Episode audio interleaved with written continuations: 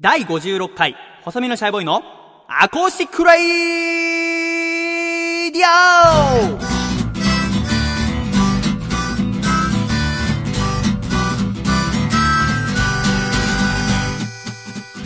シャイ皆様ご無沙汰しております。細身のシャイボーイ佐藤孝義です。細身のシャイボーイのアコースティックレイディオ。この番組は神奈川県横浜市戸塚区にあります私の部屋からお送りしてまいります。この番組の構成作家はこの方です。どうも、構成作家の笠倉と申します。よろしくお願いします。朝倉さんよろしくお願いいたします。お願いしということで、第56回細身のシャイボーイのアコースティックレイディオでございますが、笠倉。はい今週はなんとですね、告知はしておりませんでしたが、素敵なお客様に来ていただいております。では、はい紹介いたしましょう。ゲストはこの方です。愛媛県から参りました西村ですよろしくお願いします西村さん。ということで、皆さんが待ちに待った西村さんに来ていただきました。西村さん、こんにちは。こんにちはよろしくお願いいたしますよろしく。お願いしますどうですか？笠倉は西村に会えて嬉しいでしょ？はい、あの西村さんう。が。あの西村さんあの。はい。あの、まあ、この番組はね、リスナーのことはアコラジッコと呼んでいるのですが、あはいおそらくですね、9割9分のアコラジッコの方がポカンとしてる状態なんじゃないかなと思います。はいただ、あの、西村の名前はね、何回か出したことはあるの。このアコラジの中で。はいだから、あ、あの西村ねと思ってる人もいると思いますが、じゃあ西村さん、あなたはどなたですか？えっと佐藤と、えー大学 大学院にえっとまあ一緒に進学しまして、うん同じ寮に住んでました で同じ部屋でえっと2年間まあ寝食を共にしてまあいろいろありましたねそうなんですよ、まあそういう笠倉。中ですねこの西村君っていうのは、私が大学院の時門前仲町で一人暮らしをしてましたが、その門前仲町の大学院の寮が、一部屋で二人部屋だったのよ。はい。だからその時に一緒に暮らしてたのがこの西村君。なるほど。で、今は愛媛で暮らしてるのよね。そうですね就職をして愛媛の工場で働いていて、このゴールデンウィークに出てきたと。はい。で、私にね、この5月1日、これ収録してるのは5月1日の金曜日ですけど、ちょっと佐藤遊びに行こうよって連絡が来て、あの、いや、僕金曜日は毎週収録だからってことで、でもまあこのまま愛媛に返すのももう友達も少ないから彼。だから、このまま愛媛に返すのもかわいそうだと思って、お前、ここでお前もだろって言ったろ今。えーだからまあ、どうせならじゃあ収録見に来ればって言って、今来ていただいた次第でございます。はい。そうですそうだね、西村。はいそうです西村君生年月日は？1988年11月21日です、うん。の、今26歳。26歳です27になる年でございますがですね、まあ、はいここまで西村君が登場して3分ぐらい経ちましたが、まあ皆さんお分かりの通り、西村君はおしゃべりが苦手です。ただね、まあ、この西村君とはまあ2年間一緒に暮らしたわけでございますけども、はい。言ってもその私が大学院に入って、まあ、ちょっとラジオやりたいなと思いながら毎日学校通っていてね、でもやっぱおしゃべりの勉強したいと、で練習もしたいっていう時に、この一部屋でね、二人部屋って言っても、まず玄関一つなわけ、はいその大学院の寮が。で、私たちは5204室よね。そうです5号館の2階の4室っていうところに住んでましたけど、こうドア1個入ると、ドア入ったら、まあ、玄関は一緒なのよ。はい共同の玄関。はいで、部屋の真ん中に1本の、なんていうの、板が張ってああって、板板ですね厚さ3センチぐらい。ー それで分けてある2人の部屋が。で、お互い 5, 5畳ずつぐらい？5畳ずつぐらいですね。あって、まあ玄関からはカーテンがあってお互いの部屋の中は見れなくなってるんだけど、でもまあ、すべての音が聞こえる。えー。カップラーメン食べてる音、ポテトチップスの袋開けた音、ね、全部聞こえるから、もうなんかこいつがお菓子開ける音が聞こえたら俺がふっと西村の部屋入ってって、西村さんっつって、今何食べてるんですかっつって、いう暮らしを2年間してきて、えー。まあ本当にずっと一緒に暮らしてましたから、2年間は。はい。ね西村さん、俺の方からもう、西村の部屋行かずにもう音全部聞こえるから、西村さん、お風呂どうですか？っつって、行きますか 行きますかって、これがもうお決まりの。で、我々のへ寮が全部で5号館まであって、で、みんな共同の大きい風呂があるわけ。はい。で、その風呂が私たちの5号館の下にあるの。でで、そのお風呂の真上が私たちの5204室。だから夏なんて最悪。暑いのよ。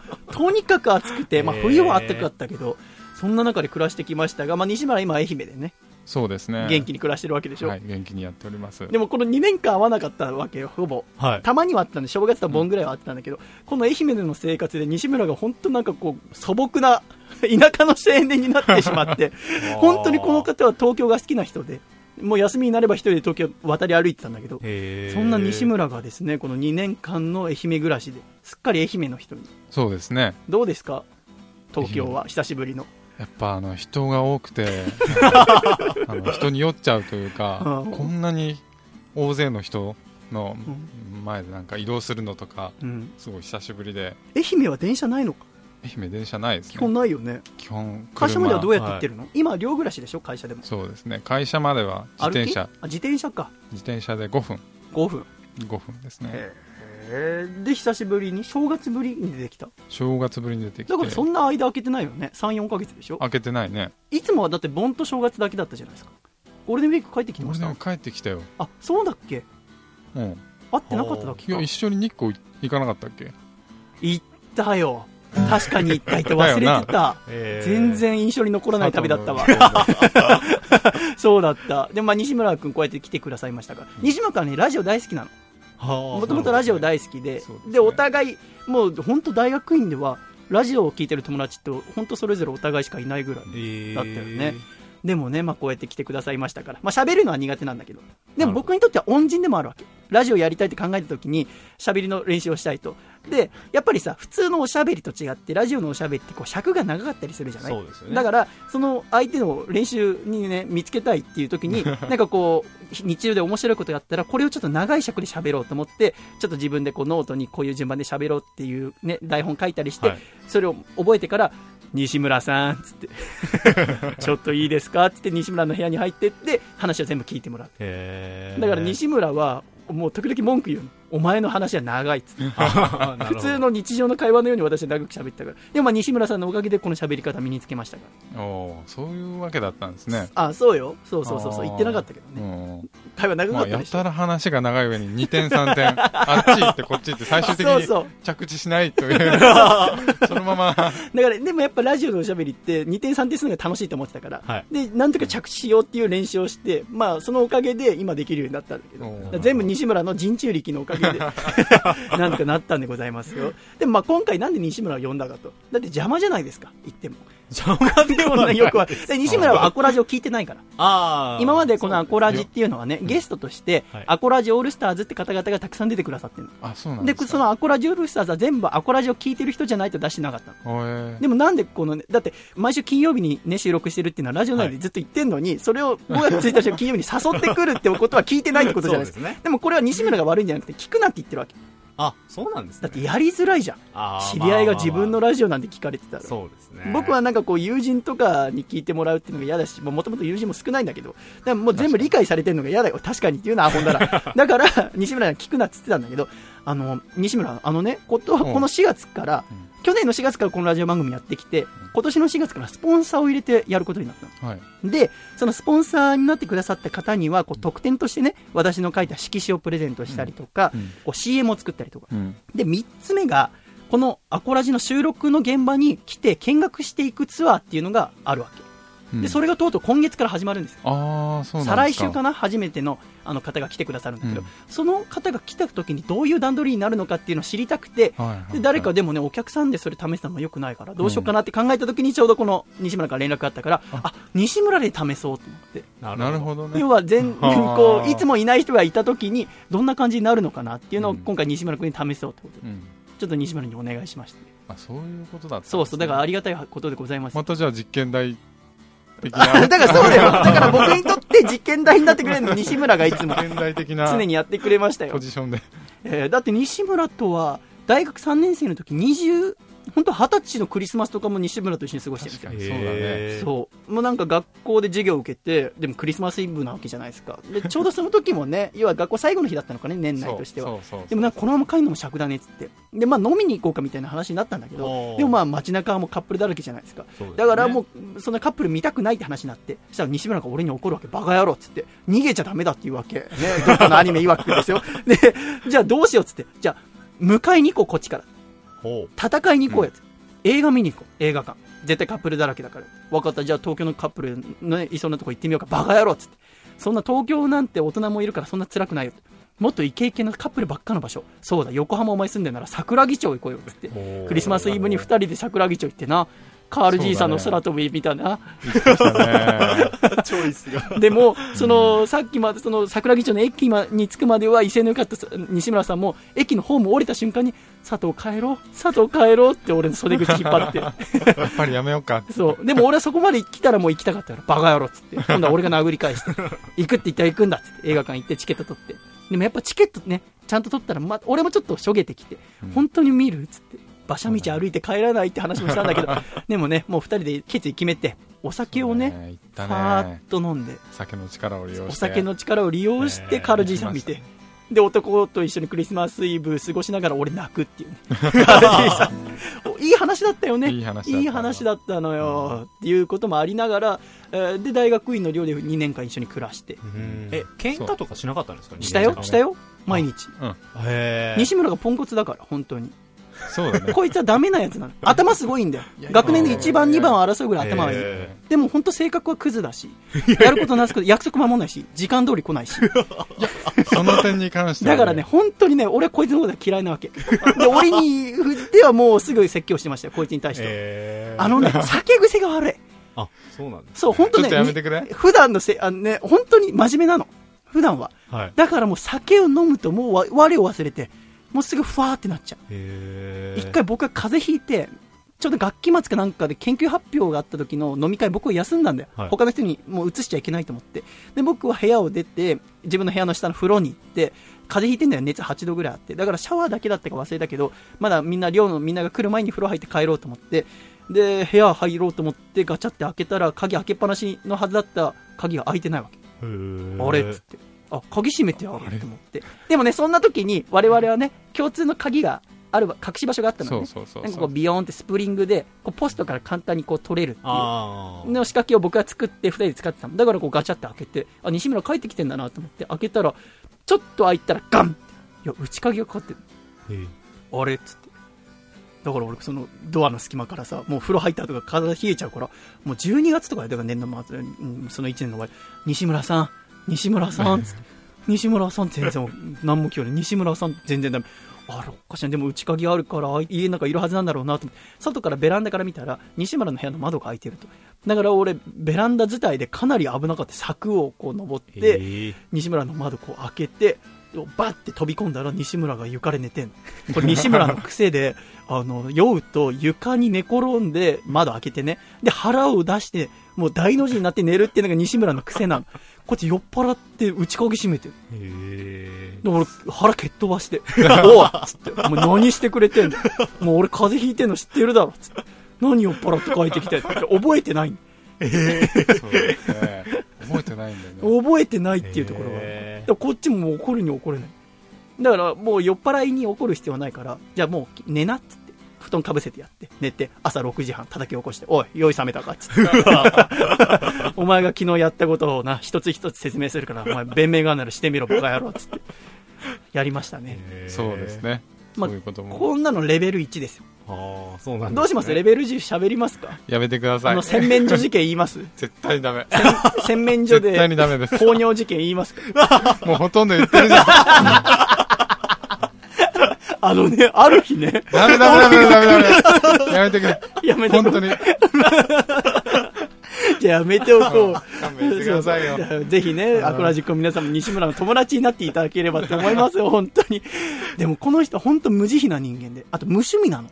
なかなか趣味がない。本当ラジオぐらいです確かにそうだね。なんか趣味を頑張って作ろうとするわけ。うんね、僕はいろんなのが好きだから、僕の部屋入ってきては、なんか羨ましそうに、じゃあ俺もやってみようっつって、いきなり十数万するロードバイク買ってきて、自転車。えーあれ、そんな高くなかった、8万だね。8万か、うんでもまあまあなお金を我々にとっては、そのうん学生にとっちゃ、こいつバイトをやってはすぐクビになるし。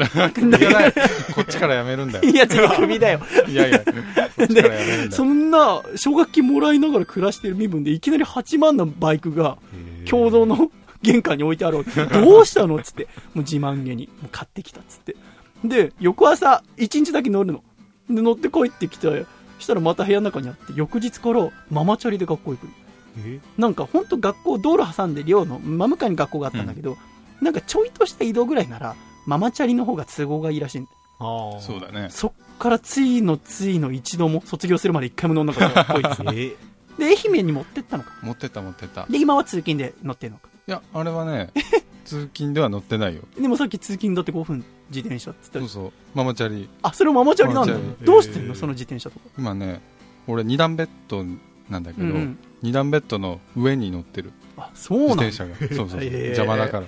本当続かないの。ー 釣りやるっつって。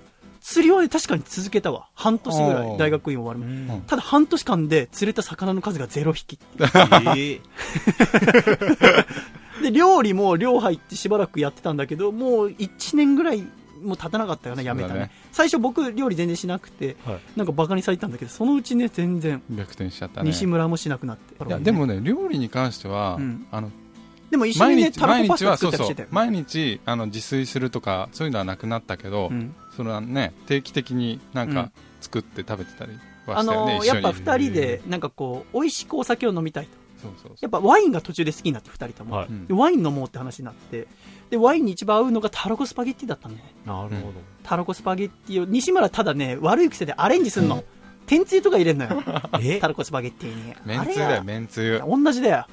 違うよ。すげえ美味しくねえんだよねあれ。いやいや和風テイストになってすごい。違うんだよ。れもなんか合うからとかじゃなくて彼の中でめんつゆブームが来たんだよ。ご飯にめんつゆかけて食ったりするのよ。え？ね美味しい美味しい、あのなんだよ揚げ玉？そうそうそう。とか入れてあとネギね。うんいやたぬきご飯っていうんだっけそうそうそう。でやったらめったらもう天つゆだかめんつゆだか知んねえけどめんつゆだよ。があったんだよ。そんなことありながら。あとねでもねやっぱ無慈悲。飼っていた熱帯魚をねある日急に捨てるってえそれは？やっぱ僕も西村全くモテなかったから。はい。ね、一度一度もお互いあの2年間女の子でデートもしなかったじゃん。そうだね。ちょっとさ、怖くてさ、聞けなかったんだけどさ、今恋人っているの？いないです。あ、よかったよかった。怖くて聞けなくてさ、いや、これ番組の中で聞いたらいいなと思って。うん。いや、これでいるって言われたら俺もうどう過ごしていいか分かんない。やっぱり、うん。やっぱ僕の周りでモテない四天王っていうのがいて、はい。西村、まずこれ大学院の友達ね。うん。あと中村健二っていう、じゃがいもみたいな顔した、これ高校の友達なんだけど。で、あとは、マキアっていう、神戸大にいる、まあ、ちっちゃい顔は可愛いんだけど、もうなんか、髭がすげえ伸びやすいやつ、マキア。であと、徳一っていう、ナマズの顔した、僕のことを、さ、サトゥーって呼ぶっていう、多分、ナトゥー踊るマハラジャから来てるんだろうけど、ど。そう、浪人してから僕らの一個上なんだけどね、さ、サトゥーやめねえよ、サトゥーって似てる？似てる似てるね。いやわかんないですよ この徳一っていうのが、まあ僕の中でモテない視点のだ。この徳一が、まあ同じ寮で暮らしてたんだけど、違う部屋だったけど、ある日、僕、僕、寮長だったのよね。が大学院寮の、5寮のそうそう寮長で、あの、朝起きて洗面所行ったら、洗面所男子寮よ。はい女がいるの、スウェット姿上下の。ええ俺確かに腰抜けるほど驚いた、あれ。西村が洗面所で放尿してんのを見ても俺驚く。お前それは言うなって言ったの 共同の 洗面所で西村が先に寄って壁に手ついてしまった。時も俺は驚かこいつが酒に酔って日本橋ですっ転んで血だらけで帰ってきた時も俺は驚かなかったのにあの洗面所に女がいてえあえ？っと思って。うん。徳一が彼女できて。え連れ込んでたと連れ込んでた。で徳一が要はねせ洗面所自分の部屋の中なかったから寮って、だから徳一も追って出てきて俺の顔見た時のもうあの顔。一番バレちゃいけない人にバレてしまった ちょっと徳一君お話があるけど。も あの僕のこの後の行動次第によって君は大量になるけども どうしようかねみたいな。でも徳一もねもう本当モテなくて、え22、3歳になるまでだよね恋人も一人もいなくて。あで、初めてちゃんとできた恋人で、おお願いします、お願いしますって言って。で、その子と去年結婚したってーしたね。したね。みたいな、だからしてんのが崩れたんですよ。なるほでもやっぱね、まあ私を入れても今私の、ね、年代で4強と呼ばれてますけども。はい佐藤、西村、中村、牧谷っていう。だからまあ西村良かったよ、今もそう、モテてないそう。だねよかったなでもやっぱモテたいっていうのはあるわけ、我々。あずっとモテたかったの。だからそう、全然興味ないよとかじゃなくて、二人で何とかしてモテようとはしてたよ。してた僕は女の子にはモテたいけど、女の子にモテるために行動は起こさなかった。ありのままの佐藤孝義を好きになってほしいと思って僕は過ごした。うんはいだから、ラジオも聞いてたし、グラビアも見続けたし、時代小説もたくさん読んで、そのまま、なんか女の子にモテる趣味ではないのは分かってたけども、それをやめることはしなかった。西村はモテに全力。だから熱帯魚買うでしょあとはまあ自転車もまあ女の子にモテるためだったの最初。サイクリング女子みたいな。うんであと森ガールが流行ってたから、ちょっとなんかハイキングとか行き出して。ええそう、日常、普段でもトレッキングシューズを履くようになったね。お前 そういうことじゃねえだろ。どういう意味なんだよ。だからね、暮らしてて、森ガールっぽい子いたらこう足見せんの。俺トレッキングシューズっつって。やっぱ、奇想天外なことをするのが西村。あ魚急に捨てる事件。お前それは言うなって言ったろうがよ西村は女の子にモテたいから、魚をね、そうだね飼ってたの。かなりでかい水槽。あれ何 ?60 センチ水槽か。60センチ水槽大きいのに熱帯魚。あれ何飼ってた？エビみたいなの飼ってたよね。えっ、とあれはエビ飼ってたねで魚も数種類飼ってそうそう魚数種類とかナマズみたいなのとかねそうそうそうそう。ナマズ好きなんだよね。そうそうそうシュリンプじゃねえ。なんだっけあれ。えっ、とねプレコプレコ、プレコプレコ大好きだっつってプレコ。もうこのプレコが本当に可愛くてっつって。うんで、ある日なんか西村に勉強教えてもらって、もらおうと思って、西村さんっつって入ったら家の中に水槽がないの。えっつって、どうしたのっつったら捨てたって。えだってめんどくさくなったんだ。お前それはね誇張しすぎ何じゃあ言ってみろ。あれいはまだに許してないからな、俺生物についてはいやいやい。やあれはあの掃除機かけてたら、うんなんかふとこうなんかその水槽の周りうん。濡れてんなってうん。床があの、あのーカーペットみたいなの敷いてて、そうねなんかこの辺しっとりするなっうん。てちょっとあの調べてたら、うん水槽にひびが入ってたのっていう嘘をつくんだよ。違う違う違う違う違う違う違う違う違う掃除してたらだって今、しっとりしてた買ったばっかの新品の水槽だよ。半年ぐらいで水漏れなんてするわけねえいやいやするすることあるんだだから俺、水槽見せてみろっつったの。そしたら水槽もう捨ててんの。そうだよ俺に気づかれる前に。いやいやいやいやいやじゃあ水漏れの検査させてみろってんだよ。えでも本当に水漏れしてたんだ だからいやうわこれまずいと思って、うん水が全部なくなる前に、うんあの熱帯魚バケツに移し替えて、あこれどうしようって思ってそのペットショップ、うん。近くのペットショップにララポこれあートだろ？のそうそう違うララポートじゃないあ、ビバホーム？ビバホーム、うん。ビバホームに持って行ってあのそういうコーナーがああんのよ。要は買えなくなった人用に、そうそうそうそう預かる。こういう理由でちょっとあの買えなくなっちゃったんですけどって言ったら引き取ってもらって、よかったですそうそうで今の話の中に嘘は2つあるよね。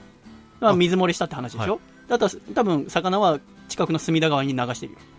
こいつがそんなわざわざバケツに入れていくわけないもん。違うよもう多分こ、これ本当に嘘がつけない人なの。真面目な人で。ああそうで、本当に真面目な人で、喋りが下手なの。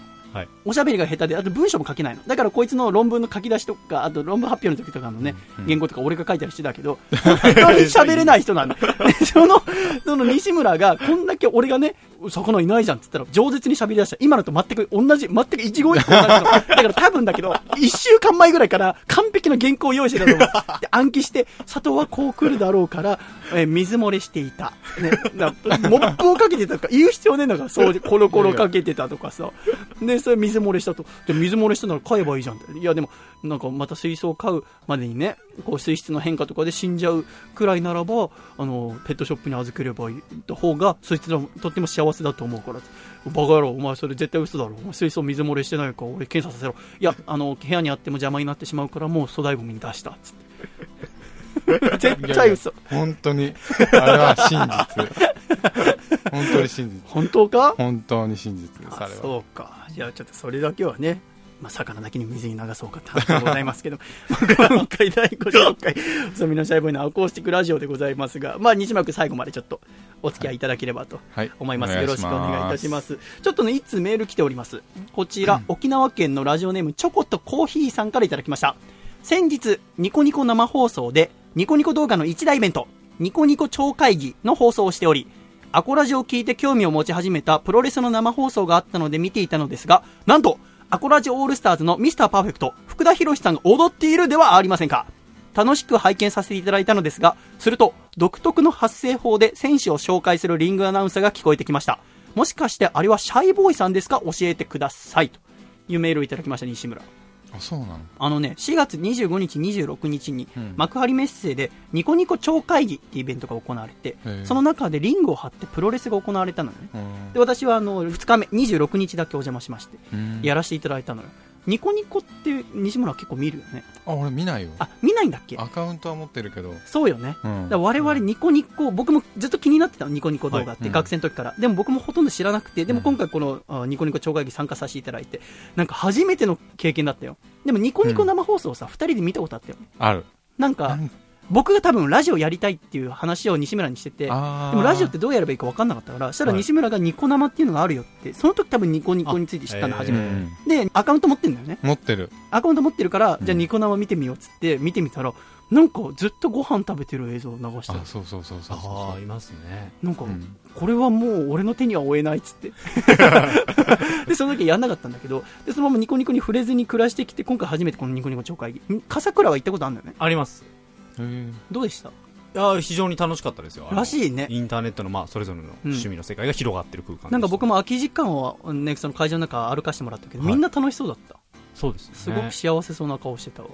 で、そんな中でさ、こう、私、まあ、リングアナウンスするわけじゃない？はいこう、リングがあって、私の本部席があって、その、リングの反対側に大きなスクリーンがあるの。うんで、そのスクリーンは、要は、その、ニコ生で流れている映像がそのまま大きなスクリーンでうん出されるわけ。だから、うんいわゆるコメントっていうの。うんその見ている方々が打ち込んだコメントもこう、はい右から左に流れていくわけ。画面上に。でも私も目の前にあるから見えるわけ。はい。だから、あ、こんな風に思いながらみんなプロレス見てんだなって、すごい面白かったんだけど、じゃあちょっとコールしようと思って番になったから、赤コーナー、ユニオンプロレス、福田博士って、僕ね、こう最後しゃくるの。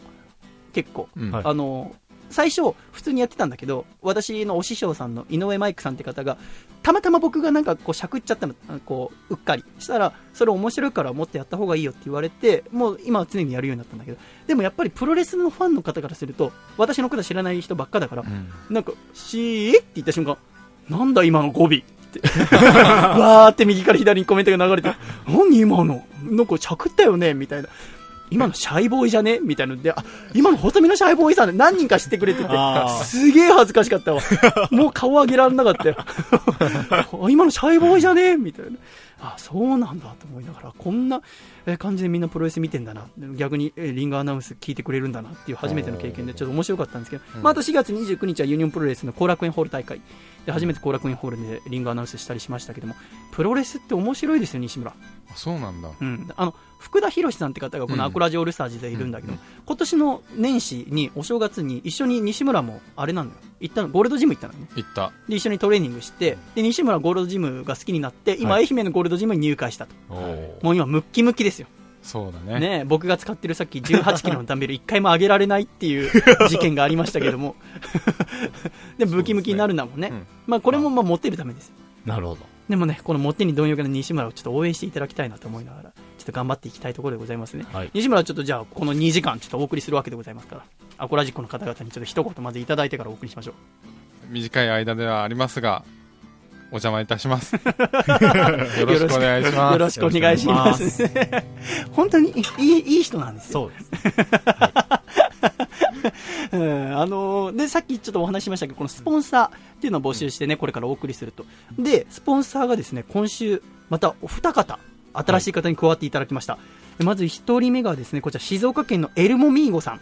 このエルモミーゴさんは、あのー静岡県の御殿場に住んでる方で、はい。で、今回加わってくださいまして。はい。なんかね、メールに書いてあって、で、電話もさせていただいたんだけど、この間、町あかりさんが出た時に、静岡県のフルフールっていうゼリー屋さんの CM 流したんだはいけど、。ね。あそこのね、お店に行ったみたいよ。えー実際お住まい近くらしくて。で、このアコラジ、佐藤家にも送ってくださろうとしたんだけど、ちょっと、あの、宅配の方やってないってことで、えー、ただ、なんかすごくいいお店だったってことで、もし、あの、いい時があれば CM 流してくださいっていうあ、のをエルモミーゴさんからいただいたので、まあ、エルモミーゴさんは別にフルフールの回しもでも何でもないんだけど、ちょっとスポンサーについていただきましたので、それをね、また書きさせていただこうということでございます。1ヶ月間。1ヶ月間。そう、エルモミーゴさん複数月、はい。ちょっと契約していただきましたので、ちょっとこれからよろしくお願いいたしますというところで、あともう一方はですね、徳島県のアートショップかごやさん。はい。この方はですね、猫の絵を描いて暮らしている方なの、西村。T シャツとか、こううん靴だったりいろんなのがあるんだけど、うん猫の絵を描いて暮らしてる。あのさ、西村にさ、LINE でさ、うん猫のスタンプ送ったでしょ。あー。あれ描いたのがアートショップかごやさん。ああなるほど、あの、このアコラジを聞いてくださってて僕も知って、うん。で、いろいろ T シャツをプレゼントしたりしてもらって、うん。僕もよく今でも着てるんだけど、うん。で、今回初めてスポンサーになっていただいて。あそうなんだ。僕 LINE もさ全然使ってなかったんだけどでうんスタンプなんて一回も使ったことなかったけど、そうねそう。だけどこのやっぱリスナーの方がさうん。作ってると思ったら嬉しくなっちゃって僕はもうこのスタンプ使ってますよ。ぜひ西村も買ってください。はい。100円で使えますから。お互いも会話は全部、かご屋さんのスタンプで。猫がね、こうギター弾いてるのとか、丸とか、びっくりマークとか。すごく可愛いですよ。いいですよ。ああの、アコラジオールスターズの町田美優ちゃんとか、笹川リスコさんも使ってくださってますから、はい。ぜひ皆さんもいかがでしょうかっていうところでございますが、では、アートショップかご屋さんも加えて、はい。ますます加速していくアコラジ。でございます。西村、よろしくね。よろしくお願いします。ということで今週もお送りしてまいりましょう。第56回細身のシャイボーイのアコースティックラジオ。この番組は、埼玉県ウニウニ、岐阜県はやっち、京都府小林明久、大分県かこちゃん、岐阜県緑、栃木県 WT、神奈川県ヌンチャクゴリラ、東京都エクストリームパーティー、東京都シャトーブリアン、静岡県エルモミーゴ、徳島県アートショップかごや、以上11名の提供でお送りします。では、今週の1曲目聴いてください。細身のシャイボーイで、スカート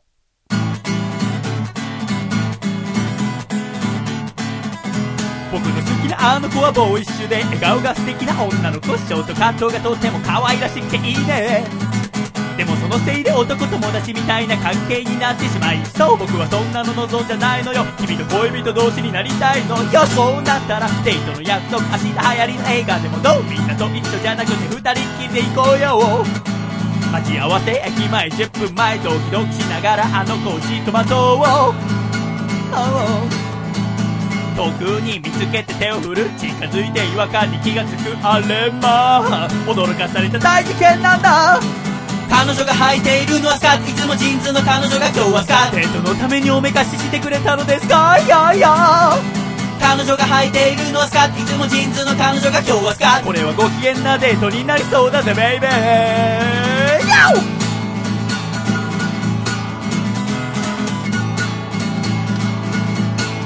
ラララ。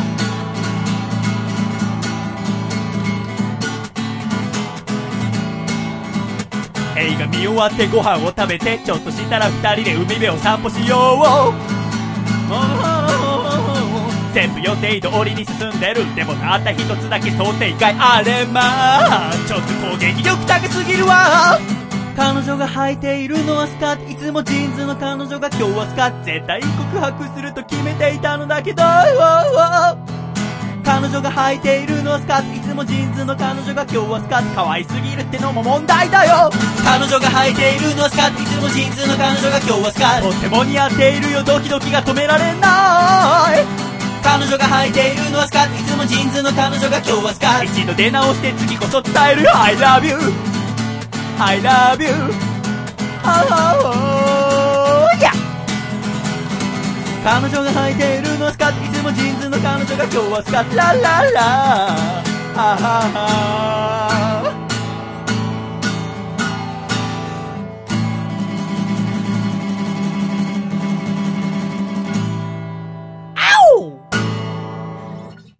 ありがとうございました。細身のシャイボーイでスカートでした。では、コマーシャル。あなたは歌を歌わないゴリラのことを知っていますか？日々、神奈川県横浜市の自宅で曲を作り、心に抱えた不発弾を音楽という形で投下し続けるその男の名こそがそうヌンチャクゴリラ！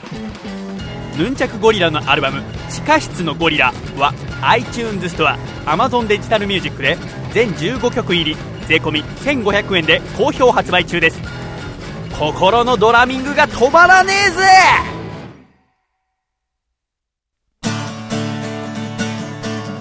ラジオネーム山口ホテルさんからいただいた細めのシャイボーがお父さんと仲直りする方法。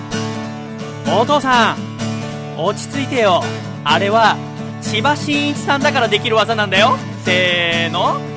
細めのシャイボーイのアコースティックラディオ。シャイ第56回細身のシャイボーイのアコースティックラジオ改めまして細身のシャイボーイと笠倉と。西村ですお送りしてまいります。よろしくお願いいたします。ということで曲の間もね、西村の数々の武勇伝を 放送には載せることのできないやつを、はいもしちょっと一個だけでもちょっと載せてよければ西村さん、ぜひお願いしたいんだけども。一個だけ？うん。どれにする？やっぱみんな放尿事件が気になるんじゃないですか。放尿事件ダメ？やめとく？やめとこうか。やめとく？放尿以外だったら何があるん放尿以外だったら、あのーそんなないよな。レジャーが好きだっていきなり言い出して、二、はい人で尾瀬に行こうと。はい尾瀬に行って、で、うん帰りのバスがあって、で、僕はもう疲れてるの。あ、いい、い尾瀬すごい。尾瀬すげえ疲れるコースがあって、はいなんか、いくつかコース、登り口があって、うん僕ら間違えてすげえ辛い方で参加しちゃったのよね。うんで、もうゆ、な、深夜バスで行ってるから眠いし、で、辛くて辛くて、で、一生懸命登って、でも、やっぱすごい綺麗だった水場所の時期に二人で行って、で、あの、最後の帰りのバスのところに着いたら、それまでもう疲れてんのよ、くったくたで。はいで、俺ももう一言も口聞きたくもないのに、西村が、まあ、ししばらくベンチに座って休んでたいのに、ちょっともう早くバス停に行こうよ。バスの出発口行こうよって言い出して、俺のことなんか軽く叱り始めるわけ。さて、本当にお前体力がないっつって。なそそんな俺の方が体力あるはずなんだよ。なんならあいつの方が疲れてたのに、さて、本当にお前育児がないっつって。もう帰るって決めたら、もう帰るバス停に行こうよってもうなんか怒られてくる。じゃあ行こうっつって、歩いてったらそのバス停に女子大生の団体がいたの。だからなるべく女子大生の団体の近くに行きたいがために俺怒られて。そっからもうコンコンと説教ですよ。お前こそ不純じゃねえかっつって。いい加減にしろバカ野郎っつって。いやいや、俺は、早くこうバスに乗って、あの、うん椅子、ね、あの、ゆったりと座りたかったから、うん早く行こうって言っただけで、たまたま女子大生が。本当に。たまたまです本ね。当にそう。はいそう、彼とはね、もう3回富士山も登ってんだけど、それも全部女の子と会いたいがためで。富士山登る時になったらなんかで身の回りのね、なんかジャージとかね、靴とか新しくするの。みんなで綺麗にして。わかりやすいね。わかりやすくモテに走ろうとするから。でも一回だけ合コン行ったことあるんだよね。あの、お茶の水女子大の大学院のあことー一回だ。け。お互い記憶から消してるんだけど、もううん忘れたい過去だから。うんで、もう結果といえば全く相手にされなかったの。うん俺たちなんて全く話盛り上がらないし、ね西村なんてもう全然、ほんと0.5デシベルぐらいのボリュームでしか喋らなくなるから、お前、スズムシよりも小さいじゃねえかぐらいの、本当に聞こえないぐらいの高音で喋り始めるから。で、僕といえば僕も全然ね、喋らなくなるんだよね。そうだねうん。やっぱ女の子前にすると、全然喋れない。喋らなくなるとか、まあ、一方的に喋る、もしくは喋らない。どっちかだよね。そうそうだからやっぱり怖いんだよ、会話するのが。あ、なるほど。うん多分会話をしたら嫌いって言われるんじゃないかと思って。僕、女の子と喋るようになってなんて音楽活動始めてからだから、この2年間のうち喋り始めたから、はい大学院の時の本当に女の子なんてね、いなかったじゃないですか。でもねやっぱ、モテたいから、僕らは。何時ぐらいかな？まあ6時ぐらいに出発するから、寮の下で集合ねっつって、よ 4, 対4だっつってさ。うんで、落ち着かないの。もう10お昼の12時ぐらいから。何したらいいか分かんなくて。無駄になんかこう、おしゃれ雑誌、コンビニで立ち読みしたりとか。読んだところで服持ってねえから意味ねえのに。なんかやけにこう読んだりとかしながら。で、やっぱ落ち着かなくて。そうだっつって。僕らのその部屋の下にある風呂が5時になったら湧くわけ。で、入ってよくて。じゃあそうだ、じゃあ風呂入って、綺麗にしてから行こうっつって。別になんか、あれだよ、下世話のこととか考えてないよ。なんかこうね、よりマシに見せるために僕らはとにかく清潔でいようってことはうん考えてる大事ですよね清潔でいようっていう思いから僕は衣装真っ白になったから。はい。そんくらい清潔だけは考えてて、風呂行ったら、あの、カコーンって中から聞こえてきて、あれ誰かいると思ってガラガラって入ったら西村が風呂入ってた。西村は全く同じことを考えて、お佐藤みたいな。王さん、王王じゃねえバカ野郎っつって。なんなら西村は、やっぱ紅白気取りたがるから、合コンとかもうなんか、それよりも研究してたいな、みたいな。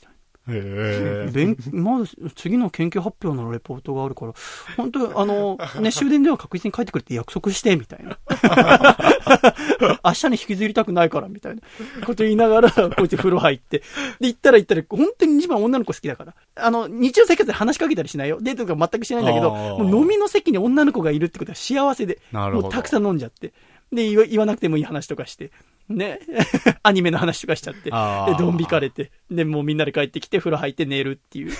そんなんでしたそうね。だね。で、西村は今愛媛に行って、会社主催の60対60の合コンとかあるんです。1年に1回。すごい。いですね。それだから1年目、2年目って言って、一人も相手にされずに。でも楽しいんだ。やっぱり。。すごい楽しんじゃうんだよね。楽しい西村って楽しんじゃうんだ自分をよく見せよう。だから付き合おうとか思ってないんだよね。うん。ああ。なぜならもう付き合えないってもう分かってるから。そんなことない。俺とか西村はもうこのまま死ぬんだよ。本当に分かる。笠倉なんかはずっとか恋人いたりする。今可愛い彼女いるんですよ。やっぱりそのさっき言ったその生図がをした徳一ってやつも、人は良かったんだよね。そうだね。そう、ん。頭悪いし、全然勉強できないし、本当に喋りも下手くそだし、で、ゲのゲームばっかやって、麻雀と酒とタバコとね、で、ギターも下手くそだしさ、まあ僕でも、あの、得意地に紹介してもらって、ギター始めたから、はい。まあ細身のシャイボーイの恩人といえば恩人なんだけど、もうあっという間に1ヶ月で抜いたけど、で、その得意地も結婚できてるわけだから。で、やっぱね、ね。心の内が純粋だったし、すごいいいやつだったんだよね。周りに好かれてたし。やっぱ話してて、やっぱ西村と一緒に最初喋った時に、あ、俺こいつは仲良くなれると思ったんだよ。うんやっぱ中身がダメだなっていう。そういうやつが、僕の4強だよね。僕、西村、中村、牧谷。でね、今度、石川っていう友人、船乗り時代の友あ人、ーいたじゃないですか、神戸大うんのう。んが結婚することになったんですよ。彼はものすごい見た目が早見もこみちさんみたいにかっこよくて、で、綺麗な嫁さん捕まえて、6月に行くと。で、僕が、要はそこでライブやってくれって頼まれたから、うん6月6日結婚式当日に大阪行って、うん。で、せっかくならちょっと大阪でライブでもしようかなと思うん。で、帰りを6月9日の火曜日にしたの。うん。じゃあその滞在中4日間、どこに泊まろうかなって考えたとき、さっき話したじゃがいも顔の高校の同級生の中村っていうやつが、うん。そういや、冷凍食品の会社に就職して、それが大阪だっていうのを思い出しててたね。もうずっと連絡取ってなかったんだけど、じゃあその中村の部屋泊まればいいやと思ってうん、中村に電話したの。で、電話して、もしもしっつって、もう本当久しぶり、本当2年ぶりぐらいに電話して、はい。で、元気っつって、お元気元気っつって、あの、今度6月6日なんだけど、あの、大阪行くから、ちょっと4日ほど止めてよっつって。っていうのも、前から中村がその、大阪引っ越した時に、すげえ大きな部屋だと。会社からこう補助が出て、大きな部屋が借りられたから、いつでもライブとかあったら来てよって言われたから、うんじゃあ止めてくれっつって。したら、ごめん、俺会社辞めたんだっつって。マジで？中村会社辞めてたわ。じゃあ大阪じゃないってこと？国分寺。あ、近いね。すげえ東京にいたんだよ。中村が。へーえっつって、どうしたのっつったら、もう人間関係がうまくいかなくて、つって。へーあそうなんだ2013年の10月かなんかに辞めて一、昨年そう。で、まあ約1年半前だよね。うん。に、もう横浜帰ってきて、家上岡だから、うん。横浜帰ってきて半年ほどプラプラして、へーなんかイギリスとか行って、自分探しとかして、うん。で、働かなきゃっつって、今は、そっちの国分寺の方の大学の生協で働いてるっつって。生協の中村さんとして。今働いてんだっつってへだから止めてもらえない。びっくりしてさ。でもやっぱ怖くなったのはさ、もうずっと中村に連絡できなかったのは、うん中村に恋人ができてたら、もう本当俺崩れちゃう。だから僕にとっての3本の柱、牧谷、中村、西村のどれかでも崩れちゃうと僕もう生きていけなくなっちゃうから。まあ中村とは高校時代から、おそらく僕らは結婚できないと。だから30になっても結婚できなかった2人で一緒に暮らそうって約束をしてたわけ。で、2人で、あの、ちょっと田舎の方にね、一軒家を借りて、うん休日は美味しい食事をね、静岡に車でレンタカー借りて、あの、蕎麦とか食いに行ったりとか、いろいろしようよって話をしてる中だったから、ちょっとさっきの西村岩ぐらい、コアグワと、あの、中村お前、恋人の件は大丈夫？大丈夫ぐらいで、あ、全然平気 よかった、お前だけはやっぱ友だよつって、中村よかったよつって、やっぱな、本当もうジャガイモみたいな顔してるやつだから。で、中村はただね、ちょっと変わったの。大学デビューをしたんだよね。やっぱあいつもモテたくなって、うん。大学入ってから月にね、5、6冊おしゃれ雑誌を買うようになって、で、ファッションに目覚めたんな全身なんか、靴とかもなんかコッペパンみたいな靴履くようになって、なんかよくわかんない。で、なんかツンツルテンのズボンとさ、なんか、チマチョゴリみたいなワンピースみたいなの着てさ、で、なんか東京の国学院通ってさ、で、し休日は渋谷とか、で、夜はなんかクラブ行ったりとか、お前その面でよくクラブ行けんなって言ったんだけど、でもそんな中村も4年間で1回ぐらいかな、ロマンスがあったのは。はテニスサークル入ったんだよ。やっぱモテたいから。テニスサークル入って、で、なんか合宿のさ最終日の前日かなんかに、えー酔った後輩と洗面所でキスをしたっていう話が中村の一番いい話だったんだけど。でもさ、その話ですら、に笠倉は下に見て今笑ってたじゃん。うんでも、俺とかからすると、お前マジかよ お前後輩とキスしたの？お前マジかよつって。だからもう中村尊敬してるんだけど、上だ。俺はもう見上げてるから。で、その中村が今はもうゆちゃんと働いて。で、今はもうすごく楽しいらしいよ。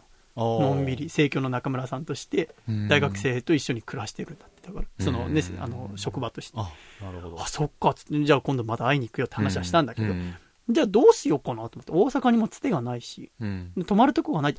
牧屋だと思って。うん牧屋は、明石、兵庫県明石って。に会社があって、で、確かそこで暮らしてると。で、牧屋だと思って、ちょうどね、月曜日に電話したの。もしもし、つって。そしたら、牧屋は、まあ、広島出身なんだけど、あ、佐藤くん、つって。で、第一声が、佐藤くん潮干狩り行ったんじゃろう。つって。おー。すげえアコラジ聞いてる。すげえ聞いてんの、マキアが。もう一回も聞き逃してねえの。でも、もう、もうやりづらくてしょうがないよ。僕は聞いてほしくないんだよね、知り合いに。本当にさ。で、なんか通勤車で1時間ぐらいかかるんだって。だから行き帰りでアコラジ前に一回聞いてるんだっつって。ありがたいですね。んだよ、あそっかって思いながら、でもそれ気にしてちゃ喋れないから、じゃあマキはちょっと止めてよっつって。ね、今度あれがあるからっつって。したらまあ、まあ、会社の寮っていうのもあるし、うんで、マキはもうその石川の結婚式行くんだって。うん。だからまあ、もしよければどっか泊まったりとか一緒にするかもしれないけど、でも、うん明石結構遠いよっつって。だから、まあ、泊まるのは無理だな、話になって。うんあ、そっかってがっかりだったんだけど。んでもまあ、お決まりの質問よ。さっきの西村と同じように。まあ、マキは恋人いないよねっつって。そしたらマキは黙る。うん。一年ほど前からお付き合いしてる子がいますよ。つってうえ。うえ。どうしようか迷った。電話を切るか、はい頑張って話し続けるか。で、まあ、ね、来月会うから、石川の結婚式で。俺、うんこの何も知らずにマキアだったら、俺も殴ってしまう可能性がある。晴れの場でね。うんだからちょっと、まあ、話聞こうと。で、聞いてみたらさ、なんか、会社の同僚がいるんだって。うんえっと、学部卒だから2個下かな？で、その子がいて、で、その子の友達はあと、マキアも友達一人連れてきて、そのお互いの友達同士をくっつけようみたいな感じで水族館に行ったんだって。で、水族館行って、で、いろいろ話をししてるうちに、その、いわゆるダブルデート的なのが全く盛り上がらずに、終わったら、いわゆる LINE。その4人で作ったグループがあってそのもう西村も言ってたじゃん。今の流行りは合コンとかでお互いの連絡先を聞くんじゃなくて、漢字とかがグループを作って、そのグループの中から一中の人に直接マンツーマンで連絡するそのパターンが実際にも行われてました。ね都市伝説じゃありませんでしたよ。やっぱり西村の言ってたことは本当だったわ。で、その同期の紹介した女の子が、マキアに連絡してきて、うん。で、今度会いましょうみたいな感じで飲み屋に行ったりとかしているうちに1ヶ月後にお付き合いすること。その子はまだ大学院生らしいんだけど、でもさ、当時さ、あった俺たちが大学院生の時にさ、うんあの、社会人3年目の人とお付き合いするなんてないね。考えらんなかったじゃん。うんで、それをまあ、マキはして、最初僕もちょっとイラッとしたわけ。お前何してくれてんだよ、つって。で、根掘り葉掘りちょっと聞いてみたら、なんかその女の子がすごくいい子っぽいんだよね。なんか将来のお仕事何がしたいっていうのを聞いて、すごく人のために立つ仕事をしたい、職種に就きたいってことでいろいろ勉強して。で、なんなら、今、毎週アコラジ聞いてくれてんだって。えーその女の子も。うん。で、なんかデートとかも、なんかまだ学生だからどっか旅行とか行けないんだけど、マキアの車、なんか三菱の軽に乗ってるらしいんだけど、その軽に乗ってよくどっか行ったりするときに一緒に聞いたりとか。へあで、その子は僕のこと細見さんって呼んでるよって言ってたけど、まあマキアは僕のところもちろん佐藤君って呼ぶから、なんか複雑な関係の中、で、それ聞いてて思ったのは、お前、俺のこと、なんか、デートの一つのエッセンスとして使ってねえかって話になったんだけど、でもなんか僕ちょっと変わったなと思ったのは、最初ショックだったけど、なんか素直にマキアが恋人ができたってことがちょっと嬉しくもあったんだよね。だから、なんかもしかしたら西村がいつかできても祝福できるかもしれないな、うん。なんてちょっと思いながら、うん。で、その彼女がね、あ、これ聞いてくれてメール送ろうかなみたいに言ったんだって。あじゃあラ、ラジオネームどうするのみたいな話になって、もしあれなら、あの、細見さんにつけてもらおう、いたいな、みたいな話になだからなんならね、巻き屋伝いならね、僕が 裏からこうつけることも可能なわけじゃないですか。あ、そうなんだと思って、じゃあ何つけようかなって僕考えたぐらいで、はいでなんか車乗って巻きが運転してる時にボソッとその彼女が言うなって、ちょっと考えてるラジオネームがあるんだけど、はいみたいうな。ん。そういうさ、で、その子は普段ラジオは聞かないんだって。アコラジぐらいしか聞かない。え、西村ってラジオネームあんの？俺ないよ。ないよね。うん送ったりはしないもんね。そうそう、聞くだけ。あの、笠倉はジャーゲジョージっていう名前でやってたんですよ。ああ。そうそう、西村はもちろん、あジャーゲジョージの名前を知ってるわけだけどうも。ん。そうそう。だから、ジャーゲジョージはまあいい、面白いネームだよね。うん。だけど面白いね、面白い。だから僕もその話聞いたとき、どうせね、その女の子が言う名前良くないんだろうなと思って。したら、その彼女が、私、コタツムリにしようかなと思ってる。お 俺、それ聞いたときに、めちゃめちゃいい名前じゃん。よくない、うんいい、いいですねいいコタツムリ。いい。表記はわかんない。俺的には全部ひらがなでやってほしいんだけど、うんはい。コタツムリってすごくない？ありますね。先生。あるよね。すごくいいなって俺思った。なんか、俺その彼女のことが好きになっちゃって、なんならマキアから俺に乗り換えてくんねえか でもね、すごくいい子っぽいの。言ってもマキアも変わってるじゃん。変わってるね。ほんと船一緒に乗ってた頃も、マキアは不眠症で。で、僕がちょっと途中トイレ、寝ててね、夜3時ぐらいにトイレ行こうかなと思ったら、洗面所にマキアが寝れなくて、マキアはすげえ髭が生えるのが早いから、なんか一人で髭、T 字のやつで髪一人で髭剃ってるマキアと遭遇して、どうしたのって言ったら眠れないんだっていうマキアがいたりとか、なんかいろいろ複雑なね、こう身長もちっちゃいんだよ。160ちょいしかないんだけど。で、そのチビのマキアをね、彼氏にしてくれたその女の子、身長170センチあんだって。へへーと思って、あ、そうなんで、すごく性格も良さそうでさ、うん。なんか、この子ならマキアを預けても平気だなと思って。本本当なんかこちらからありがとうって言いたいぐらいの。だってね、そのまあお仕事こういうのつきたいっていうのもあって、マキアもすごくその子のこと尊敬してる。なんかすごくいい感じの。で、まあこれもちょっと嫌がらせだよ。これ、おそらくそのコタツムリちゃんも聞いてるわけだけど、はい。マキアはその子と結婚もちょっと考えてる。おそうなんだ。あ、いいんですか？こんなん言って。え？なんかね、これ聞いてるんじゃないの？聞いてるみたいよ。だから、考えてるっていうか、だからね、もちろんだけど、そんなお付き合いなんてマキアね、過去今までほとんどなかったわけで、うんで、すごくいい子で尊敬していて、この子と結婚できたらいいなみたいな話、考えもちょっとあるみたいよ。いいなと思いながらさ。車で今聞いてるんですかね、これ。なんか俺は電話口で散々恥ずかしめられたから、はい。この間アクラジでこんなこと言ってたねとか言われたから、その仕返しを今してるところで。でもね、とってもなんか素敵なカップル。幸せになってほしいなって、ちょっと俺の中でも変わり始めてる。うんなんかアコラジの、うん。この、お聞いてる人の中とかでもカップルになってる人いるらしくて、あ、そうなんだ。あとはその僕のライブに来てくれるお客さん。僕自分は恋しないけど、うん。僕恋のキューピッドの素質があるみたい。僕の周りどんどん今、恋人ができていってます。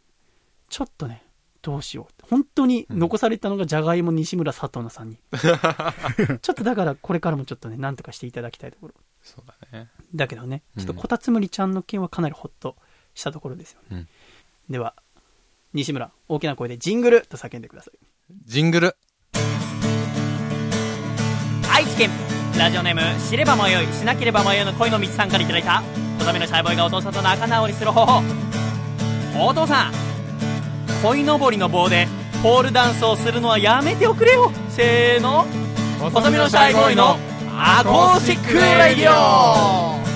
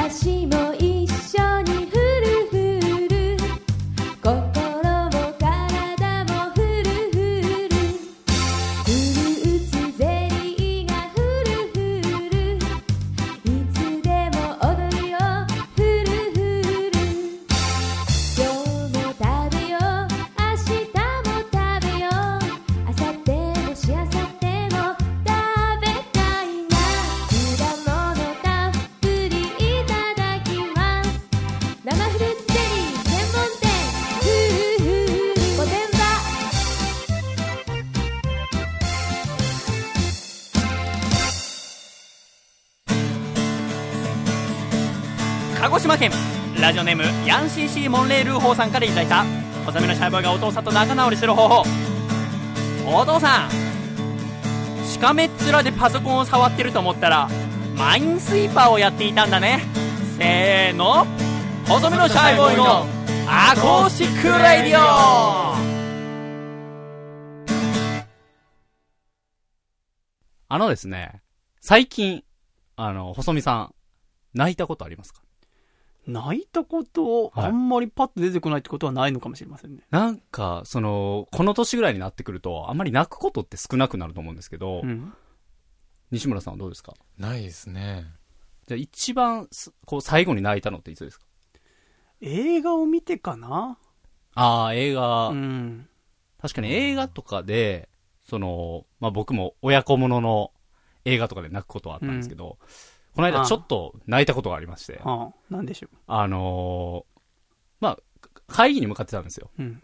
で、あのーその会議が渋谷で行われていると。うん。もう始まっているという状況だったんですよ。うん。で、連絡が、まあ、どっかの行き違いで僕だけに届いてなかったんですよね。うんで、途中で知らされて、これは急いで向かわな、向かわなければならないとなって、まあ、その会議に向かう前も会議だったんですよ、別の。うん。で、あのーそこから向かう時にもう終電で向かう時間だったんですよ。結構夜遅くまで会議がやってい。てそんな時間に会議あるんだ。そうなんですよ。あで、急に始まってて、で、まあ結構、まあ夜も更けてきてみたいなことだったので、急いで乗ったんですけども、その乗ってる途中に、あの、会議終わりました。うん。うん。だからもう別に、あの、来なくて大丈夫ですよと。もううんほぼ解散しているので、あの、来なくても全然大丈夫なのでと連絡が入ったんですけど、まあ、帰れないじゃないですか。うん終電なので、もうん。う家にも帰りようがなく本当だったらタクシーかなんかのチケット出してくれるくらいの。そうなんですよ。あでもそれが例えばなんかテレビ局とかだったらそういう風に変えれるんですけど、これはまずいなと思って、あの、まあ、帰れないとまず家に連絡し、で、まあ、ネットカフェとか漫画喫茶に泊まろうかなと思ったんですよ。まあ、でもこれは、なんか違うなと。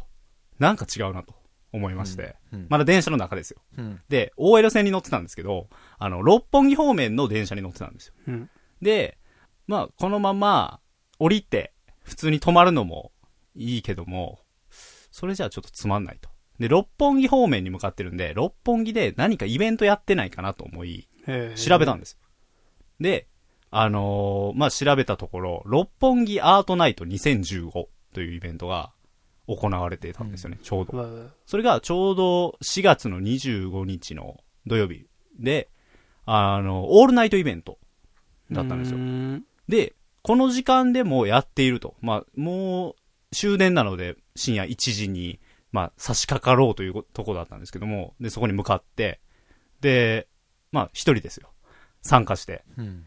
そしたら、あの、テレビ朝日の近くで、うん。あのーまあ、六本木ヒルズとか、森ビルとか、まあ、あの、サントリー美術館とか、いろいろ密集してる場所があるんですけども、そこで、なんか様々なアーティストが、あの、例えば絵を描いていたりとか、メディアアートといいますか、なんか映像を投影して、それとダンスでコラボとか、うん DJ をやっていたりとか、なんかそういう空間があるということで、それをオールナイトでやってんの？オールナイトでやってる。洒落てんね、やっぱり。これはやっぱり、ちょっと楽しみだなと。うん。調べてていろんな情報が出てくるわけですよ。うんで、リアルタイムで参加してる人もツイッターでこう、なんか、うん。アートナイト楽しいみたいなつぶやいてたんで、へちょっと楽しみだなと思って向かって、で、着いたんですよ。そしたら、まあ、いろいろ、まあ、パフォーマンスしてる人がいたりとか、トークイベントなんかも行われてて、で、なんかそこで、ライゾマティクスっていう、あの、映像集団の、真鍋大斗さんっていう人がトークイベントをしてたんですよ。うん、で、この方っていうのは、あの、パフュームとか、あの、キャリーパミュパミュとかの、あの、演出とか、まあ、映像を担当してる方で、その、まあ、トークがすごく面白くて、で、まあ、その人がオーガナイザーとして、あの、メディアアートをやっている人たちの若手のその精鋭とか、うん。まあ、ベテランの方とかを集めてやってたんですけど、なんかそれがすごい楽しくて、で、その内容が、ちょっと僕気になってメモしてきたんですけど、うんあのーまあ、六本木ダークナイトっていう名前でトークイベントをやってたんですよ。うんで、その中で、ちょっと面白いなと思ったのがあって、この真鍋さんっていう方は、電通の、あの、菅野さんっていう方とよく手を組んで、その Perfume の、うん。あの、仕事をしたりとかしてるんですけども、その菅野さんという方が、あの、後半に現れて、その、アートと商業の接続というものは難しい。結びつけるというのは難しい。で、前例があるとアートじゃないが、ビジネスっていうのは前例主義ですよ。で、それを前例がないけど信じてくださいねっていう仕事がメディアアートの仕事です。みたいなことを言っていて、まあ、ちょっと言葉は難しくて、ちょっと専門的だったんですけど、これって、あの、アコラジのことにもつながるのかな？みたいなことを考えてあったんですね。なんかこのアコラジっていうのは、その、言ったら、さ作品の一つみたいな、音源の一つみたいなことじゃないですか。で、細見さんの顔ちょっと曇ってますけど、うんうんまあ僕なりにちょっと考えてたんですけど、で、まあなんか、その商業とアートっていう関係として、その今回、この春からね、スポンサーついていただいてとか、うん。なんかそういうこともあるじゃないですか。で、前例がないことをしようとしてるじゃないですか。うん。ラジオって前例はありますけど、スポンサーをつけてポッドキャストをするっていう前例はないじゃないですか。うん。で、なんかそういうところも含めて、ちょっと考えたんですよ。このラジオのことを改めて。うん。で、まあ楽しいなっていうのもあり。で、まあそれを見終わって、で、すごい人数が集まってて、もうすごい大盛り上がりだったんですよ。で、ちょっと興奮して、で、外に出トたんですークでも大盛り上がりなの？そうなんですよ。あのー なんて言うんですかね。夜中に？夜中に、しかもそれが、えっ、と、屋内なんですよ。あの、うんテレビ朝日の近く完全なの、屋内？完全に屋内で、ああのー音楽ガンガン流れてんの？音楽はもうそこは流れてないんですよ。もうそこだけ、トークだけで盛り上がって？るトークだけでう、んなんかクリエイティブな、あの、なんて言いますか、そのうん人たちと言いますか、そういうメディアアートとか好きな人たちが集まってて、そうだよね。そうなんですよ。あの、例えばあの、Hulu のあの CM で、はい。あの、淀川さん、はい映画評はい論家の。あの、カクカクの。フルフルっていう風に言うじゃないですか。はいあれとかを作ってる方とか、なんかそういううん大きな CM 作ってる方とかもいてて、すごい面白いなと思いつつ、まあそれが終わって外に出たんですよ。うんそしたら、あの、テレビ朝日の近くに毛利庭園っていう、あの、ハート型のオブジェがある湖みたいになってるところがあるんですよ。ほとりと言いますか。で、そこになんかキラキラした物体がファーって映し出されてるんですよ。投影されていて。で、それなんだろうと思って近づいたら、あの、チームラボっていう名前のウルトラテクノロジスト集団って自分たちで名乗ってるんですけど、その方たちもそのプロジェクションマッピングみたいなこととか、映像投影して、そのパフォーマンス見せるとか、まあ、チームラボ展みたいなものも今すごい人気で、あの、賑わってはいるんですけど、それの企画の一つとして、願い事、願いのクリスタル花火っていう、あの、題名で、あの、説明が書いてあったんですよ、うん説明書きが。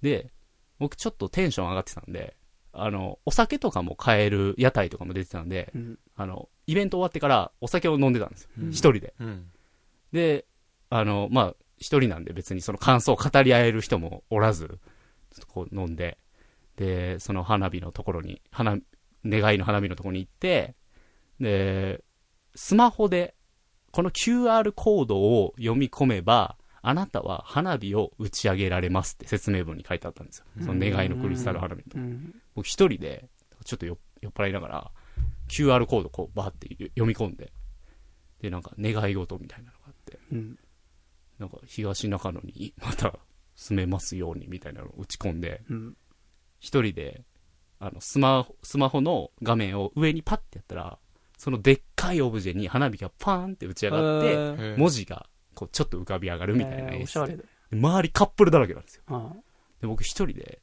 なんか、スッて花火上げて、パーンって上がって、ちょっと泣くっていう。おあー。酔っ払ってたのもあってう、んで、な、ま、なんか仕事がちょっとね、いろいろこあう重なってたのか知らないですけど、なんか涙スーって流れてきて、へで、そのまま、あの、六本木の近くの、まあ、ちょうどそのイベントがあったんで、24時間空いているスタバがあったんですよ。うん六本木のビルの。うんそこで、なんか、企画書1個書いて、始発まで待って、帰りました。みたいな、なんか最近僕はこう泣いた話なんですけど、まあまあ、その笠倉の涙も合わせてのアートだよね。完成形は。ああ、なるほど。その QR コードとかさ、はいその作品にくさ、つけるっていうのがさ、はい。なんかあんまりなんか言葉で聞くとさ、なんか今っぽいな、イベントっぽいなって聞こえちゃうけど、まそれを一個クリアして、一個の手間をかけて、スッとスマホをシュッてやって、ね、夜に浮かぶわけじゃん、スマホの画面も。そうですね。でもそのね、光とオブジェの光が重なって花火に照らされた笠倉の一粒の涙と合わせての六本木の夜だよね。なるほどね。うん。アートナイトでしたうね。んうんいや、非常に、あの、刺激を受けたイベントでしたね。なんか、最、まあ、最先端の、まあ、東京のアートがここにあるっていう雰囲気をちょっと感じました。うん。なんか、頑張ろうって思いましたね。では、ジングル 栃木県ラジオネーム最速の変態さんからいただいた細身のシャイボーイがお父さんと仲直りする方法お父さん衣替えはまだ1ヶ月も先だって今から興奮しすぎだよ。せーの。細身のシャイボーイのアコースティックレイディオ。つれづれなるままに、アコラジライフ。つれづれなるままにアコラジライフ。このコーナーはアコラジっ子からいただいた日々の生活や、ふと疑問に思ったことなど、番組へのお便りを紹介していくコーナーです。西村。なんだ？どうでした？笠倉の初フリートーク。今回ねうん。先週ちょっとお話ししていって、笠倉がフリートークしたことがないと、苦手だと。はい。でもね、バカ野郎と、うん。ね、こうやってメディアに関わってる人間でね、こう、うん。得意不得意とか言ってる場合じゃないよって、できる、信じてやってみなってって、今回初めてのフリートークでしたけど、はいなんか私が聞いていてね、とっても緊張したんだよね。我が子が頑張って喋ってる。ええまさかね、こんなんかこう、ガチガチに用意された、うん素晴らしいよね。いや、いいことだと思うんだよね、うんしっかり。あとはもう自分でね、放送で聞いていただいてどう思うか。アコラジックのみんなもね、楽しんでくれてるといいですね。うんこのコーナーはね、西村。うんこのアコラジックの方々からいただいたこう普通のお便り、はい普通おたを紹介していくコーナーでございます。はいこれも一緒に付き合ってください。こちら1通目、茨城県ラジオネームハングリーオーバーさんからいただきました。細見さん、笠倉さん、シャイ、シャイ。シャイこれね、シャイって言ったら、シャイって言うっていう。シャイうん これちょっと練習してみようか、じゃあ。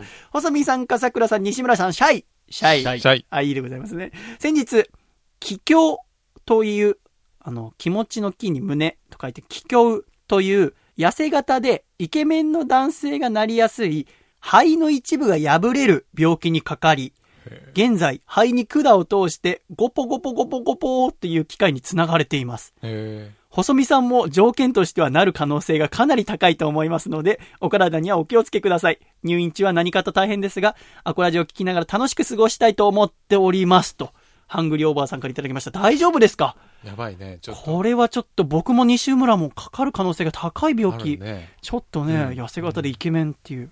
完全に一致するね これまずい西村。やばいね今入院するわけいかないからいね。かないね入院してさ、でもさ、なんかこうね、綺麗なお人がさ、お見舞いに来てくれんなら一回ぐらいね、入院するのもいいなと思いまあすけど。あ確かにもしくはその病院の看護看護師さんねとねそんなことあんの？看護師さんとお付き合いなんて。あるよ実際に？あるよ、聞いたことない。俺、それ、ボーイズビーの中でしか見たことない。俺き知ってるもん、嘘。うん、誰誰？会社の同僚、誰？看護師さんと付き合ったの？うん、どうやって？あそれこそ本当に。入院して？そう。うん。骨折だったかな、うん。骨折して23週間うん。入院してどこ骨折したの？膝、膝、あ、じゃあ入院しなきゃいけないんだ。やっぱ、そうそう。通うじゃ無理だっつって。西村、今すぐ俺の膝を叩き割ってくんねえか。お前にしか頼めねえ。ちょっとハングリーオーバーさん、ちょっと安静にしていただいて、うんちょっと楽しめるようにね、頑張ってラジオ作っていきたいと思います。お大事にしてください。えー続きまして、こちら、えーラジオネーム、アマシットさんからいただきました。佐藤孝義様、お疲れ様です。お疲れ様です。毎週、全裸で聞いています。服着てください。えっと、甘いものを送らせていただきましたので、どうぞお納めください。と書いてあります。あの、この番組はね、西村、うんリスナーの方がいろいろ食べ物を送ってくれるっていう。あそうなんだとてもありがたいことなんでございます。ねえーということで、今週ね、アマシットさんがね、お菓子を送ってくれました。こちら。あそれ？ねえっとね、ティサージュミルフィーユっていう、こちら、チョコ菓子なんだけど、えー。チョコの中にこう、パイ生地が層になっている。うん。もうねこれね、蓋を開ける、とてもおしゃれな蓋なんだけど、うん。これ開けるとね、チョコの香りがふわっとするわけ。すごいいい香りがするのね。俺これ届いた時に一回蓋開けて、枕元に置いて一晩寝ました。チョコの香りに包まれながら。もう半分ぐらい食べましたけど、あと私の母親にもちょっとプレゼントします。これぜひ一応西村と笠倉も食べてください。いいんですか？いいですよ。いただきますどうぞどうぞいただいてください。どうぞありがとうございます、はいあの、ラジオネームアマシットさんにありがとうって言ってください。えーありがとうございます天下人さん天下人さんアマシットさんありがとうございます、いつもね。はいということで、じゃあ、すもう皆さんそれ食べながら、お送りしててください。いただきますえーっと、あとこちらね、ラジオネーム踊る宝石さんとか、えーこちらラジオネーム金の神さんがね、僕今度、要は大阪行ってライブやると、ただ大阪のライブハウスわかんないって話を先週しましたら、おすすめの大阪のライブハウス教えてくれてますね。これちょっといろいろ参考にしながら、えーまた決めていきたいと思います。まだまだね、ちょっと、ライブハウスってただ借りの結構高いから、い一日で結構ね、10万とかするから、それどう、なんかもうちょっといい具合にできる手立てはないもんかなと思いながらでございますけども、今食べてますけど、どうですか？美味しいですか？美味しい 口の中パサパサになっちゃってるじゃないですか、西村。美味しいですね美味しいですか？あ、よかったよかった。美味しいのよね。味もチョコの他にストロベリー、抹茶とかいろいろありまして。パイうんパイになってるんですかねそうなのまあさっき言ったけどね。えーティサージュミルフィーユちゃんと聞いといてほしいけどね。ティ こちらよろしくお願いいたします。そして続きましてこちら、千葉県。えーラジオネームプランクトン級ドラゴンさん18歳の方からいただきました。シャイさん、笠倉さん、西村さん、シャイ。シャイシャイ今回メールしたのは相談したいことがあったからです。僕には高1の頃から好きな子がいました。恋の話ですよ、西村。我々の大得意な。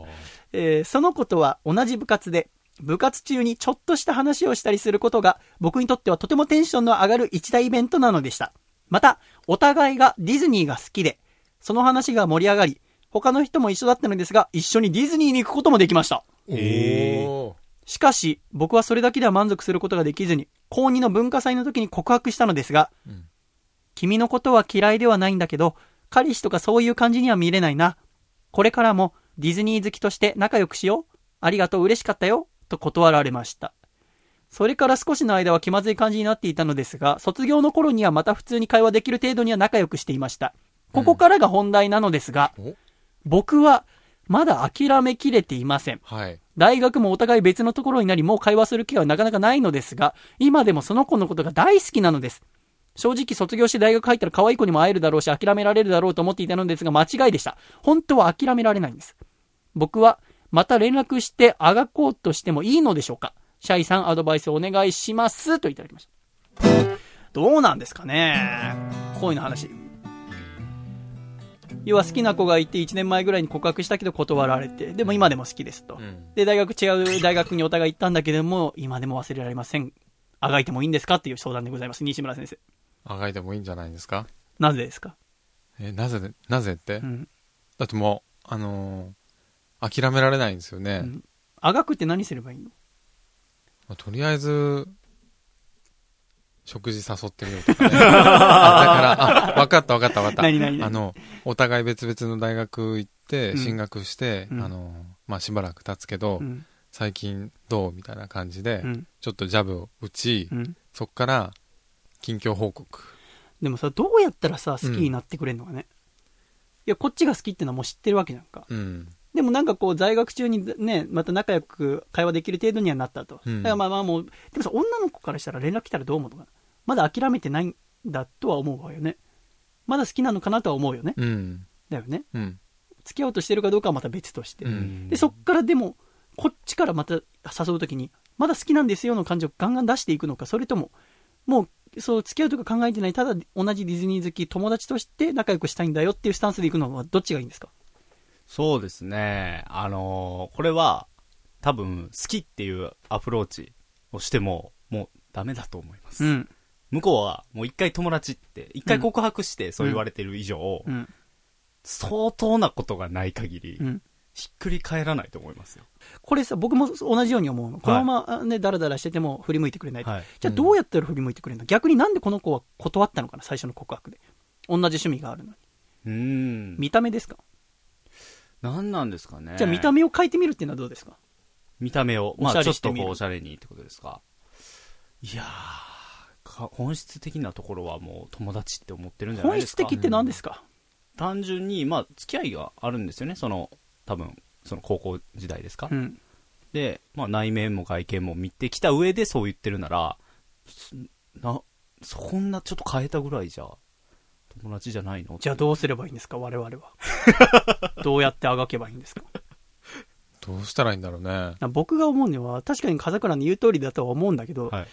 なんかこう諦めきれないって、よく言うじゃない、うん次の恋をすればなんて。次の恋なんてないんですよ。僕は初恋をしてから11年経ちましたけど、一回も恋しないまま過ごしてきたわけですよ。うんこのプランクトン級ドラゴンさんは18歳。ね、うん10年経ったら今の私とほぼ同じ年。すぐ経ちますよ、このまま。だからまあ確かに次の恋をした方がいいなとは思いながら待ってても絶対なんないんです。そんな、来ない人は来ないわけでございます。これでもせっかく好きという気持ちがあるからには、なんかチャレンジしていただきたいなってやっぱ思うところでございます。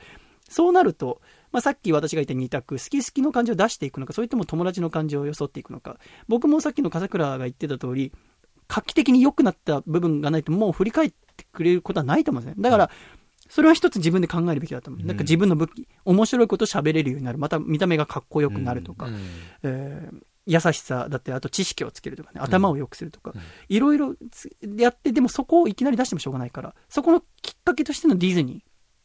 ディズニーなんていろいろわけじゃあるわけじゃないですか。うん例えばディズニーランドに行くにしても、大学生になったら別に二人でディズニー行ったって何もおかしくないし、そうですね。だよね。はいそんなことできたら成仏ししてもいいけど、僕は。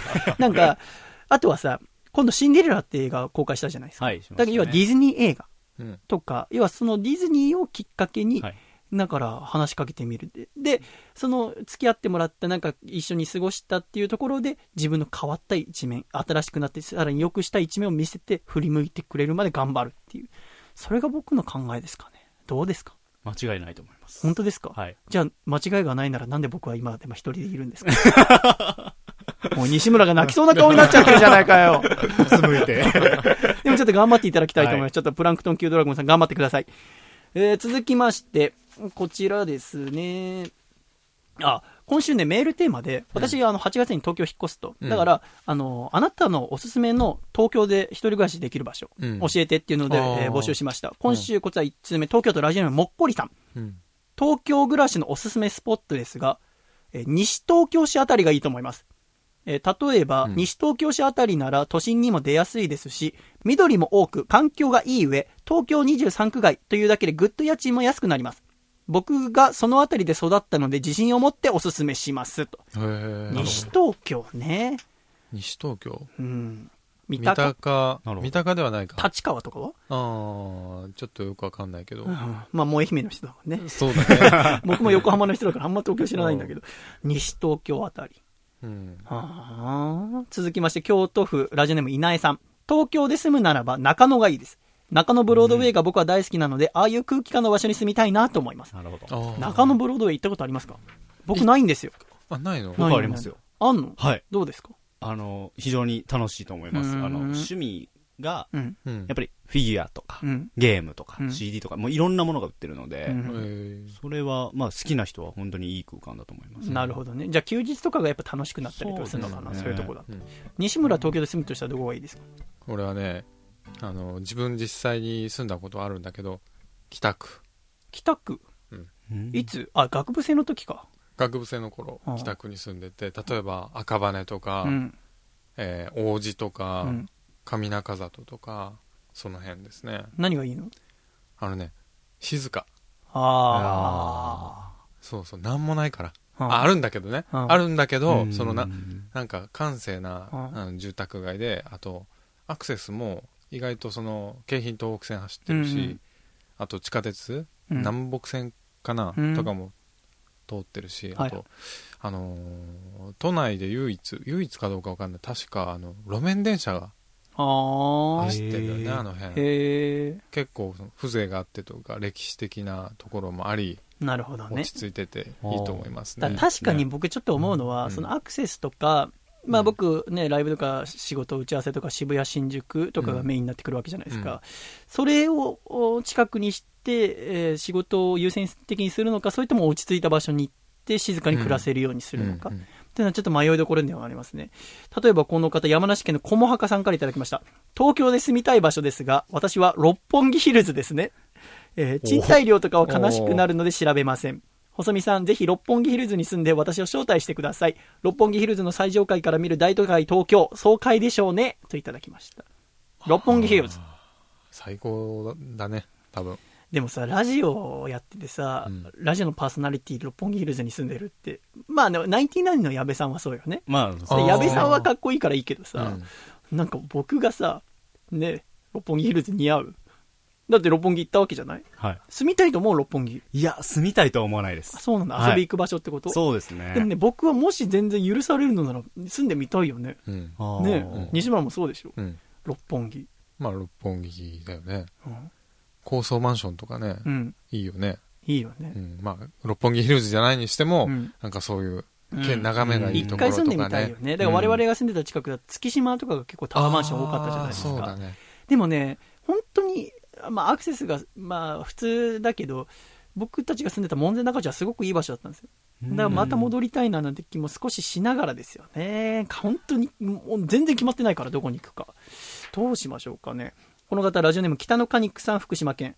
えー皆さん、シャイ、シャイ。シャイえー今週のテーマ、私が東京で住みたい街ですが、私は蒲田に住みたいと思いました。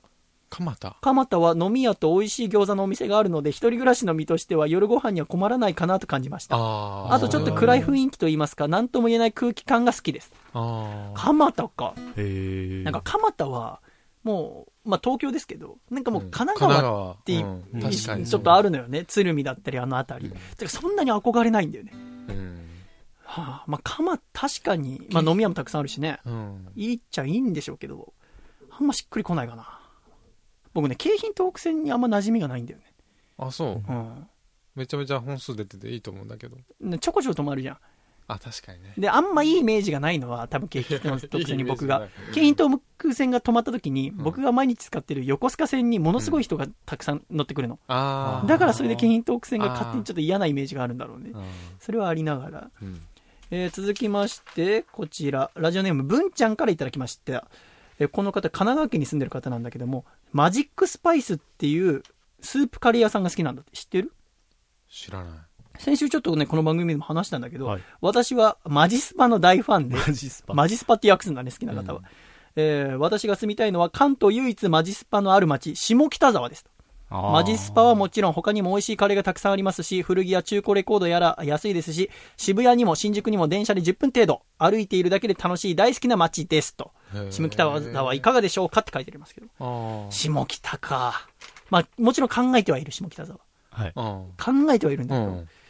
あまりにライブハウスが近すぎるかなと思って。なんか、もちろん下北沢ね、うん便がいいのは、近ければ近いほどいいんだよ。渋谷、下北沢、新宿、池袋。うんだけど、なんかその同じ駅に住んじゃうと、もう常にそこと寄り添って生きる感じになってしまうかなと思っちゃって。で一駅二駅うん離れたり、うんまあ歩いて行けたりとかはできたら便利だけど、っていうのはちょっと考えてます。そうだね。どうしよう。答え。え出なかったけど。ちょっとね、でも参考にしながらいろいろ考えてみたいと思います。はい今週もありがとうございました。つれづれなるままにアコラジライフ。このコーナーを懸命につれづれと書いて、ラジオアットマーク細身のシャイボーイドットコムまでメールを送ってください。皆様からのお便りお待ちしておりますジングル大阪府ラジオネーム山田三号さんからいただいた細身のシャイボーイがお父さんと仲直りする方法お父さん夜行バスで周りが美人就活生ばかりになる魔法を覚えたよ。さあ仲直りしようよ。せーの。細身のシャイボーイのアコースティックレイディオ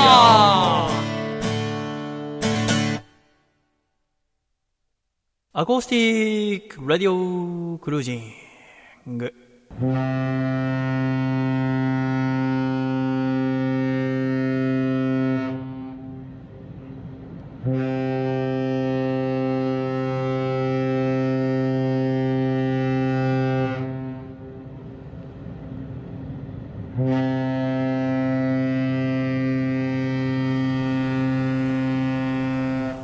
アコースティックレディオクルージング。このコーナーはアコラジックみんなで豪華客船に乗り、世界一周旅行をするコーナーです、西村。はい。このコーナーはね、あの、船に乗ってですね、アスカ2がですね、今世界一周旅行に出てるんですよ。うん4月に横浜を出て、約うん3ヶ月で日本一周、あ、世界一周すると。うん。で、その後ろに栄光作をつないでね、うん。で、我々も、えー世界一周の旅行に行こううんということでございます。先週ですね、我々はヨルダンの赤場を立ちまして、今、トルコのイスタンブールに向かっているところ。つまり、いわゆるスエズ運河を通って地中海に入っているということだよね。うん。西村は船が好きじゃないんですよ。ああの、船乗ることに関してはね。そうだね。あの、僕のたちの学校って途中でコース選べるんだけど、最初1年2年に乗って。で、僕はどんどん船好きになって、はい船について学びたいってなったんで、西村はもう乗る方はいいっつって。うん。なんで嫌なの？いやな嫌なわけじゃないんだけど、あの一回その航海に出たらあのすごいスパンが長いじゃないですか、うん例えばその次の陸地まで3ヶ月とか4ヶ月とか、うん。もっとあ半年以上帰って日本に戻ってこれないとか、うん。それがねちょっと嫌だったな。嫌になっちゃったんだ。うん。なるほでも西村大学院では研究、船の研究はしてるんですよ。電気推進船っていうね、リチウム電池使った、うん。ね、ハウステンボスで爆発した。昔だよね大昔に、うん。そのそういう事例もありました。そういう研究テーマですね、そうだね。うん。どういう研究テーマですか？詳しく研究テーマ、だからその電池で動く船を作って、まあ、その船のその特性？どれぐらい？何何何マイルうん。走れるだとか、はい何時間走れるとかそういうのを研究していってその社会に役立てる例えばそのサンゴ礁で海が汚されている地域がああればその電池水洗船を導入することでその排気ガスとかの影響が少なくなってサンゴ礁がこう死ななくなったりとかね、屋形船で、えっと、ご飯食べてる時に排気ガスの匂いがすごいんですけどそれがその電池推進線に置き換えるとその静かだし匂いも気にならなくなる、まあ、そうういうような、うん、研究、まあ、社会に社会にというか、うん、そういうのに置き換えていけたらなっていう、その電池推進線を研究してましたね。こういう人に対する文言を僕は考えてあげたりしてました。あの研究とかはすごいんでただ西村はその例えば研究がどういうことに焼き出しますよっていうのを人に伝えるのが苦手なんだ。あなんかこう、うん。まあ、まあね。言いようによってはよく聞かせるというか、なんかこう、ね、絡めて、ね環境とあかはい福祉だったりとか、うん。っていうのじゃないとやっぱ研究費が出なかったりするからちゃんと言えばいいのにいろいろ可能性を見つけて、はい。そういうのが奇跡的に苦手な方なの、なるほど。うん。今のでもすごい分かりやすかった。そうでしょ。ありがとう、僕が褒めてもらって、えーそんな西村さんとじゃあ今週もアコースティックレディオクルージングのコーナー。これ後部後半でですねあの、海を見ながらボソッとつぶやいてしまったようなことを紹介していただいております。アコラジックの皆さんいろいろねつぶやいておりますよ。こちら高知県のラジオネーム果汁108%空が曇ると海も曇るんだな。これすごく深いよね、深いですね。うん。うん空が曇ると海も曇るんだな。うん。すごくふ深いことを思ってるか船の旅がすげえ飽きてきた感じそうですよね。なんかブルーな気持ちになってるというか。続きまして茨城県ラジオネームハングリーオーバー。新人のドジを笑って許すのもゴールデンウィークまでだな。いろいろ溜まってるもんがあるみたいだね。西村結構会社で怒られたりするの、えー会社で、うん、うん結構怒られるね。あそうなんだ、うん。あんまり浮かばないけどね君が怒られてる姿。うん。怒られてすんだやっぱり。うん。そっか。そういうもんそういう時どうしてんの？すいません。ああやっぱね、まあ、それだよねまだ。うん。謝って、まあ、ミスはミスだもん。なるほどね。続きまして大阪府。ラジオネーム山田三号船の自販機のジュース全部レモンジーナかよ レモンジーナって多分愛媛には売ってないと思いますけど、え売ってるけどね。あ売ってるあ よかったよ愛媛ってなんかこう発売されて3ヶ月ぐらいしないと届かないのかと思ってましたけど。愛媛のリスナーに怒られる。怒られます。レモンジーナ。確かにでもさ船の中に自販機あったりするじゃん。練習船だったりするえなんかね決まったね、うん。要はメーカーのしかなかったりするんですよ。ー、ああのなんだっけ？あの桃のジュース。とろっとした。えっとねネクタネクター。ネクターだらけとかね。毎晩のようにネクター飲んだりしました。よ、え続きまして栃木県ラジオネーム最速の変態。細見さんや笠倉さんって私たちがついつい送ってしまった放送に耐えられないようなネタも全部読んでいるんだよな それはもちろん読みますよー、読みねますよ。西村この番組にはもうね数百通のメールが毎週届くようになりまして、うん。ねあのありがたいことに。うん。でもやっぱ中にはうん。なんかとても変わったメールとかもあるんですよ。あそうなんだね。なんなんなんだろうっていう。なんか気分が落ち込んでるか逆にめちゃめちゃ盛り上がってる時かうん。わかんないけど、まあ、僕らあんまり、まあ、笠倉はもともとジャーギージョージって名前でうん。はがき職人やってましたけど我々聞く専門だったじゃないですか。だね。だからなかなかこの気持ちはわからないんだけど笠倉は分かったりするの、分かったりしますね。あするんだやっぱり。あちょっと迷ってるなみたいなうん。うんうん時とかもありますもんね、ネなタるほど。なんか僕なんかは、まあ、気持ちはわからないんだけど読んでて楽しい。今 そういうのも。そうそう。だから朝起きてなんかよね、僕はまあ大体5時ぐらい起きるけど朝4時ぐらいに届いたメールでなんか突拍子もないのとかがあると この人は長い夜眠れなかったんだろうなとか思いながら メールを読んだりします、とても嬉しいことでございますね。あとは今ですねトルコのイスタンブールに向かっているということでちょっとイスタンブールにかけたメールも届いておりますね。こちら愛知県のラジオネーム知れば迷いしなければ迷いの恋の道さんからいただきました。あ一句できた。四つ葉丸予算がなくてイスダンボール。うんイスタンブールにかけたうんやつでございますねあのーこのコーナーね、次に行く港の街にかけたダジャレが時々来てたんだけど、あの、メールに書いてあったんだけど、細見さんごめんなさいと、イスタンブールでダジャレが全然浮かびませんっていうメールがたくさん来て、確かにイスタンブール難しかったかもね。そうですね。ちょっと難しかったかもしれませんが、えーでもこのコーナーぜひですね懸命に船と書いてもう船の上で思ったことそして次の港のダジャレを送ってきて、まあ、これは公には募集はしないんだけど、来ていただければと思います。ちなみに我々これからですねこの週末はトルカのイスタンブールで観光して来週はですねえなんとイタリアのベニスに向かいます。おおおおどうですかね？ベニスで何かダジャレ浮かびますか西村。全然浮かびません。笠倉はどうですか？僕は嫌な予感がしただけですけど浮かびません。ベニス浮かばない、はい。難しいです。なんかないかな？もし全く浮かばなければ西村がジングルって言ってくれればジングルに入ります。ジングル。嫌やな。茨城県ラジオネームハングリーオーバーさんからいただいた遅めのシャイボーイがお父さんと仲直りする方法。お父さん入院中って思ったより看護師さんにムラムラしないもんだね。せーの。細身のシャイボーイのアコースティックレディオ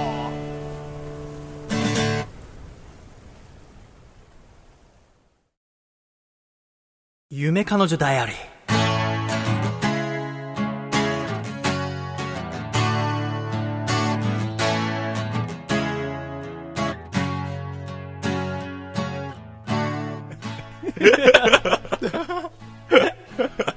どうしいやいや。どうしたの？笑っちゃってるけど笑っちゃったね。僕の夢彼女ダイアリーの 言い方で笑ったの。笑った。あのね、この夢彼女ダイアリーっていうコーナーはですね、皆さんの頭の中に実在している夢彼女とのお話を日記形式で送っていただくコーナーです。うん。この夢彼女って西村知ってますか？知らないですまあ、要は、あなたの胸の中で生きてる彼女のことでございますね。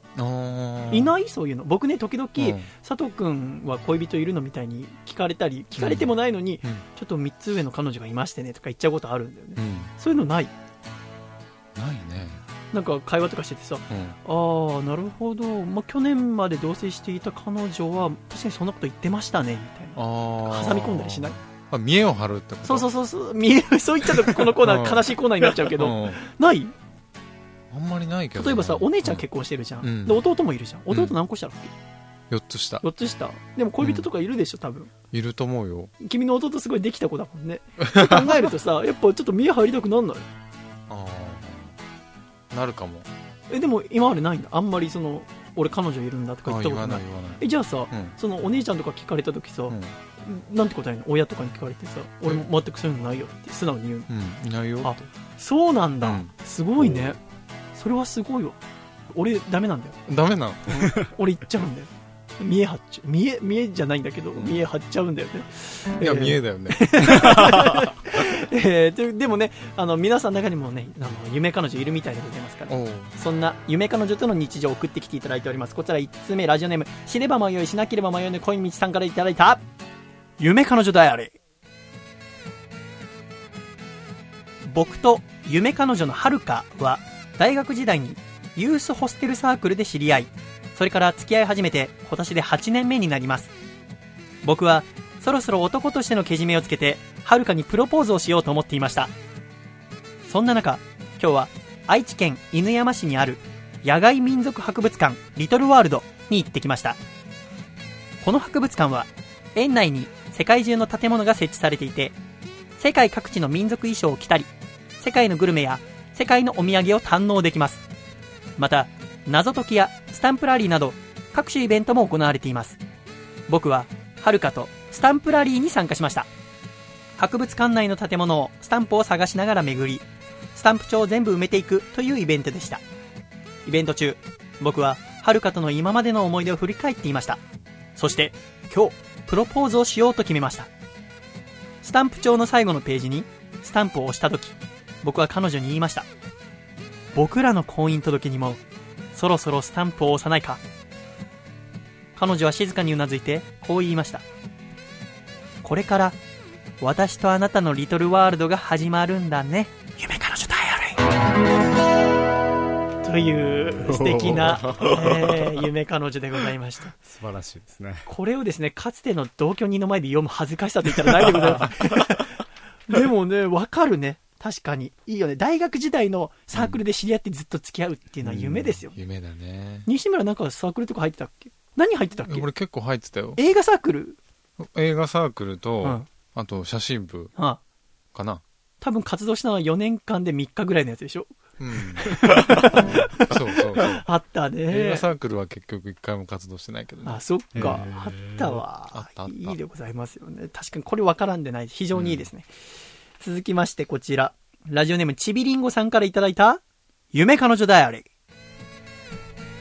僕は2ヶ月前から同じ会社で働く彼女、たかこちゃんと同棲中です。彼女の実家も職場も東京都の江戸川区なので、近くの墨田区のスカイツリーが見える夜景が綺麗な部屋を借りています。一緒に住むようになって遠くに出かけることは減ったけど、お昼寝の時盗み見る彼女の寝顔や、帰宅した時エプロン姿の彼女の笑顔に触れることがとても幸せです。昨日は寂しかったのか、玄関に座って僕の帰りをずっと待っていてくれて、それがとても可愛かったです。夢彼女ダイアリー。うん。なるほちなみにこれ送ってくれてるのは女性なんだけどね。おーちびりんごさん。だからまあ夢彼女だから。自分が男性であると思ってもいいことでございますよね。あーそうですよねで彼女まあ自分が女性であってもいいことが別に彼女が言ってもね。うんそっか。そういう彼女になりたいとのもあるわけよね。うんいやだから自分が女性で彼女がいてもいいわけじゃない。まあそうだねそうでしょ、うんっていうのもあるわけ。夢彼女ですからね。夢彼女でございます。いいよね。はい。うんなんかさ、時々思わない？自分が女だったらどういう彼女になろうかって。あーあなるほーえ、思わない？あ、じゃあ次のメール。えーっと、ちょっとね、これ問題作ね、読もうか読むまいかと迷ったんだけど、うんこれちょっと出だしだけ読みますね。うんこちら、えー、千葉県ラジオネーム抜け作さんからいただいた夢彼女ダイアリー。5月の2日土曜日、少し年上の彼女、すみことゴールデンウィークデート。っていう書き出しなんだけど、これすみこって俺の母さんの名前なんですよ。少し年上どころか54だからさ。で、この後、もう、うちの母さんとデートした話がバーってたくさん書いてあるんだよ。なんかイベント行っただのさ、なんか、なんだ、えー手つないだだの、すみこが突然カバンの中からカツ丼を出してきただの、もう長文2枚にわたってのメールなんだけど、も う読んで、俺読む練習すげえしたんだけど、読んでらんないから、抜け先気をつけてください。ちょっと、うんすみこはもう禁止です。ちょっともう普通のメールを来週から送ってきてくれ。もうこの、あの、名前だけ入れ替えてもいいから、あの、このメール。ぜひ面白いメールだったから、ぜひ来週から考えていただきあと、ここで一個、ちょっと皆さんで一緒に考えたいことがあります。はい。一通読みましょう。ラジオネームヤンシーシーモンレール法さんからいただいた、夢彼女ダイアリー。僕は、夢彼女のゆりと、ゴールデンウィークに鹿児島県の桜島観光に行きました。桜島フェリーに乗ると、フェリーに乗ったらうどんを食べないとでしょ？とはしゃぐ有利に手を引かれながらうどんコーナーへ。鹿児島港を出て桜島港まで15分。食べるのがゆっくりなゆりに、早く食べないとついちゃうよと言うと、もうせかさないでよと怒られちゃいました。桜島に着くと、桜島小みかんソフトを食べたいというので道の駅へ。ダイエットしてなかったっけ？と僕が聞くと、今日はいっぱい歩くからいいんです。と、頬を膨らませるゆりはとても可愛かったです。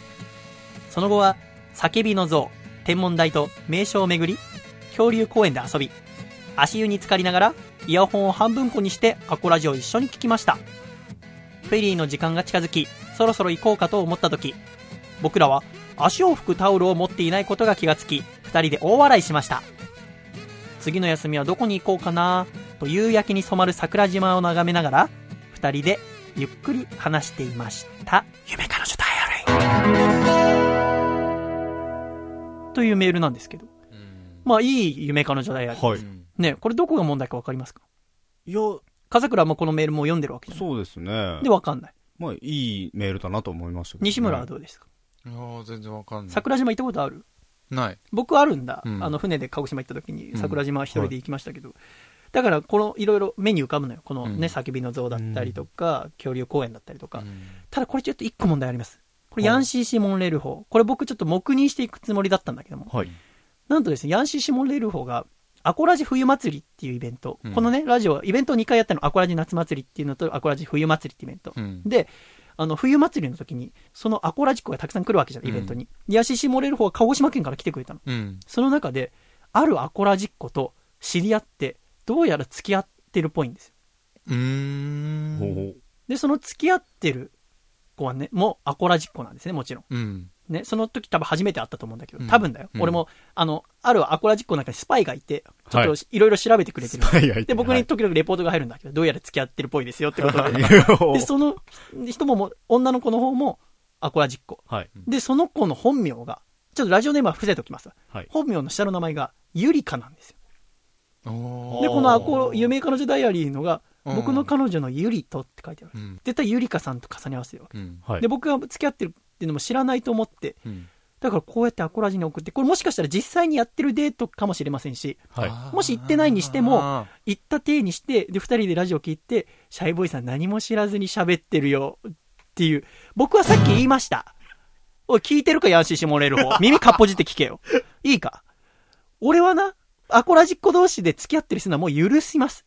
僕のライブで出会って付き合うとか、今まで許してませんでしたよ。ただ、もう女の子ナンパしてんのとか見たら僕は止めますよ。ただ、僕の見えないところで付き合ってるのはもう認めることにします。ただ、俺をプレイの一環に使うとしたらお前、大間違いだからな、バカ野郎。俺をプレイの一環に使うのやめろよ。そうだろ。これ聞いて、にゃははにゃははっつって。お前、さっきのマキアとね、こたつむりさんのはとても微笑ましかったよ、なんか。うんデートの時一緒に聞いて、あ、細見さんね、今日も頑張って喋ってるなって面白いなって。これは違うよね。コーナー使って、俺を出しにして、で、俺の夢彼女の定義も違うし。彼女いるわけだから。その夢彼女っていうのは頭の中で考えた彼女のこと。これ実際の彼女使ってます。何考えてんだバカ野郎。どういうことですか？で、このヤンシーシモリル法過去に、アコラジ MVP 取ってます。これ毎週 MVP 決めて、僕うん赤いタオル送ってるのよ。うん非売品のやつ。うんこれ一回剥奪しようかと思いました。ちょっとアコラジっ子魂に反することでございますから。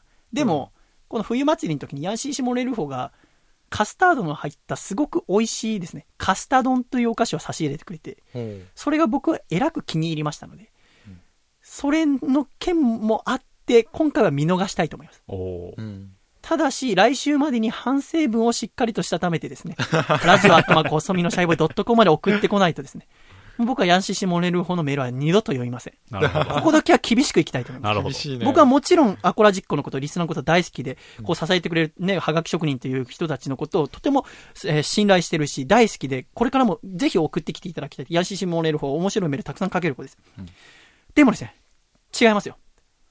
あんまり俺を舐めるなよって話でございます。お前らバーローお前。いつでも鹿児島行くからな、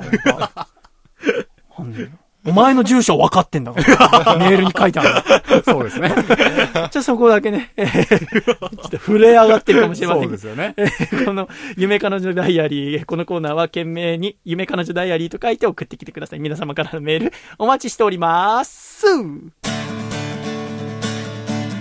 茨城県ラジオネームミーザロックさんからいただいた細身のシャイボーイがお父さんと仲直りする方法。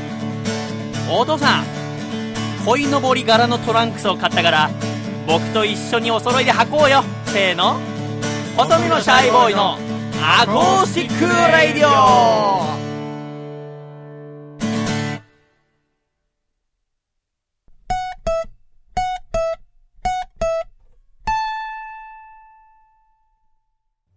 俺の人生をかけた人生をかけた人生をかけた人生をかけた人生のスタートです。見送りに来てほしいよ。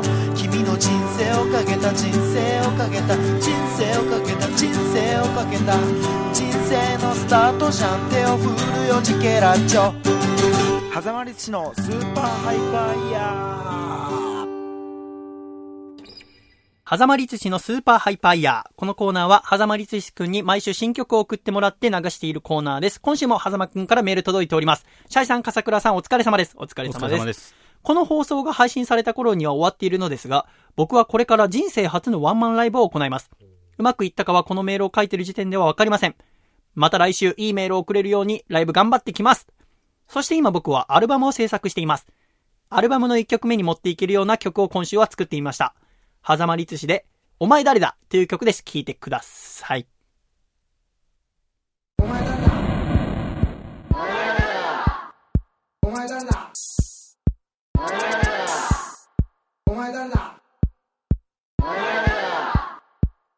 名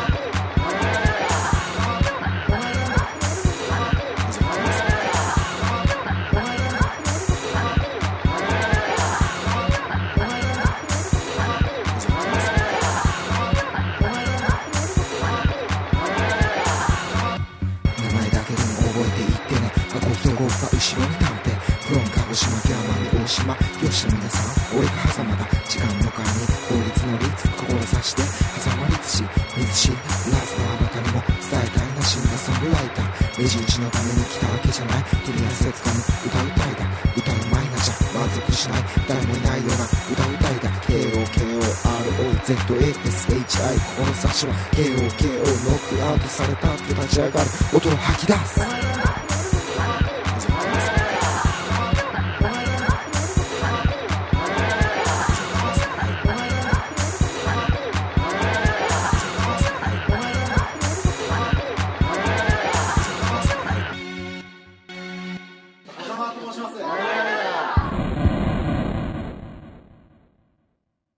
ありがとうございました。狭間律師さんで、お前誰だ？でした。では、コマーシャル。シャイ細身のシャイボーイ佐藤孝義です。現在細身のシャイボーイのアコースティックラジオでは番組を支えてくれるスポンサーを募集しております。スポンサーになってくださった方には素敵な特典をご用意。CM 制作アコラジ収録ツアーご招待特製シャイ色紙プレゼント。この中からお一つお選びいただけます。詳しくはアコラジのホームページをご覧ください。皆様からのご応募お待ちしております。茨城県。ラジオネームどすこいちゃんこさんからいただいた。細身のシャイボーイがお父さんと仲直りする方法。お父さんちょっと焼きそばパン買ってこいよ。せーの。細身のシャイボーイのアコースティックレイディオ。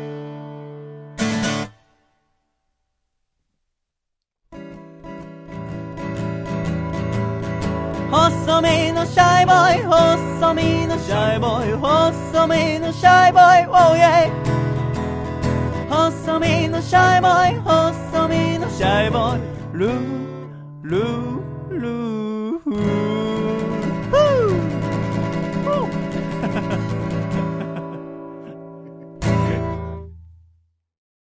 第56回細身のシャイボーイのアコースティックラジオ。この番組は、埼玉県ウニウニ、岐阜県はやっち、京都府小林明久、大分県かこちゃん、岐阜県緑、栃木県 WT、神奈川県ヌンチャクゴリラ、東京都エクストリームパーティー、東京都シャトーブリアン、静岡県エルモミーゴ、徳島県アートショップかごや、以上11人の提供で、神奈川県横浜市戸塚区の佐藤家から、細身のシャイボーイと、笠倉と西村の3人でお送りしてまいりました。では、エンディング!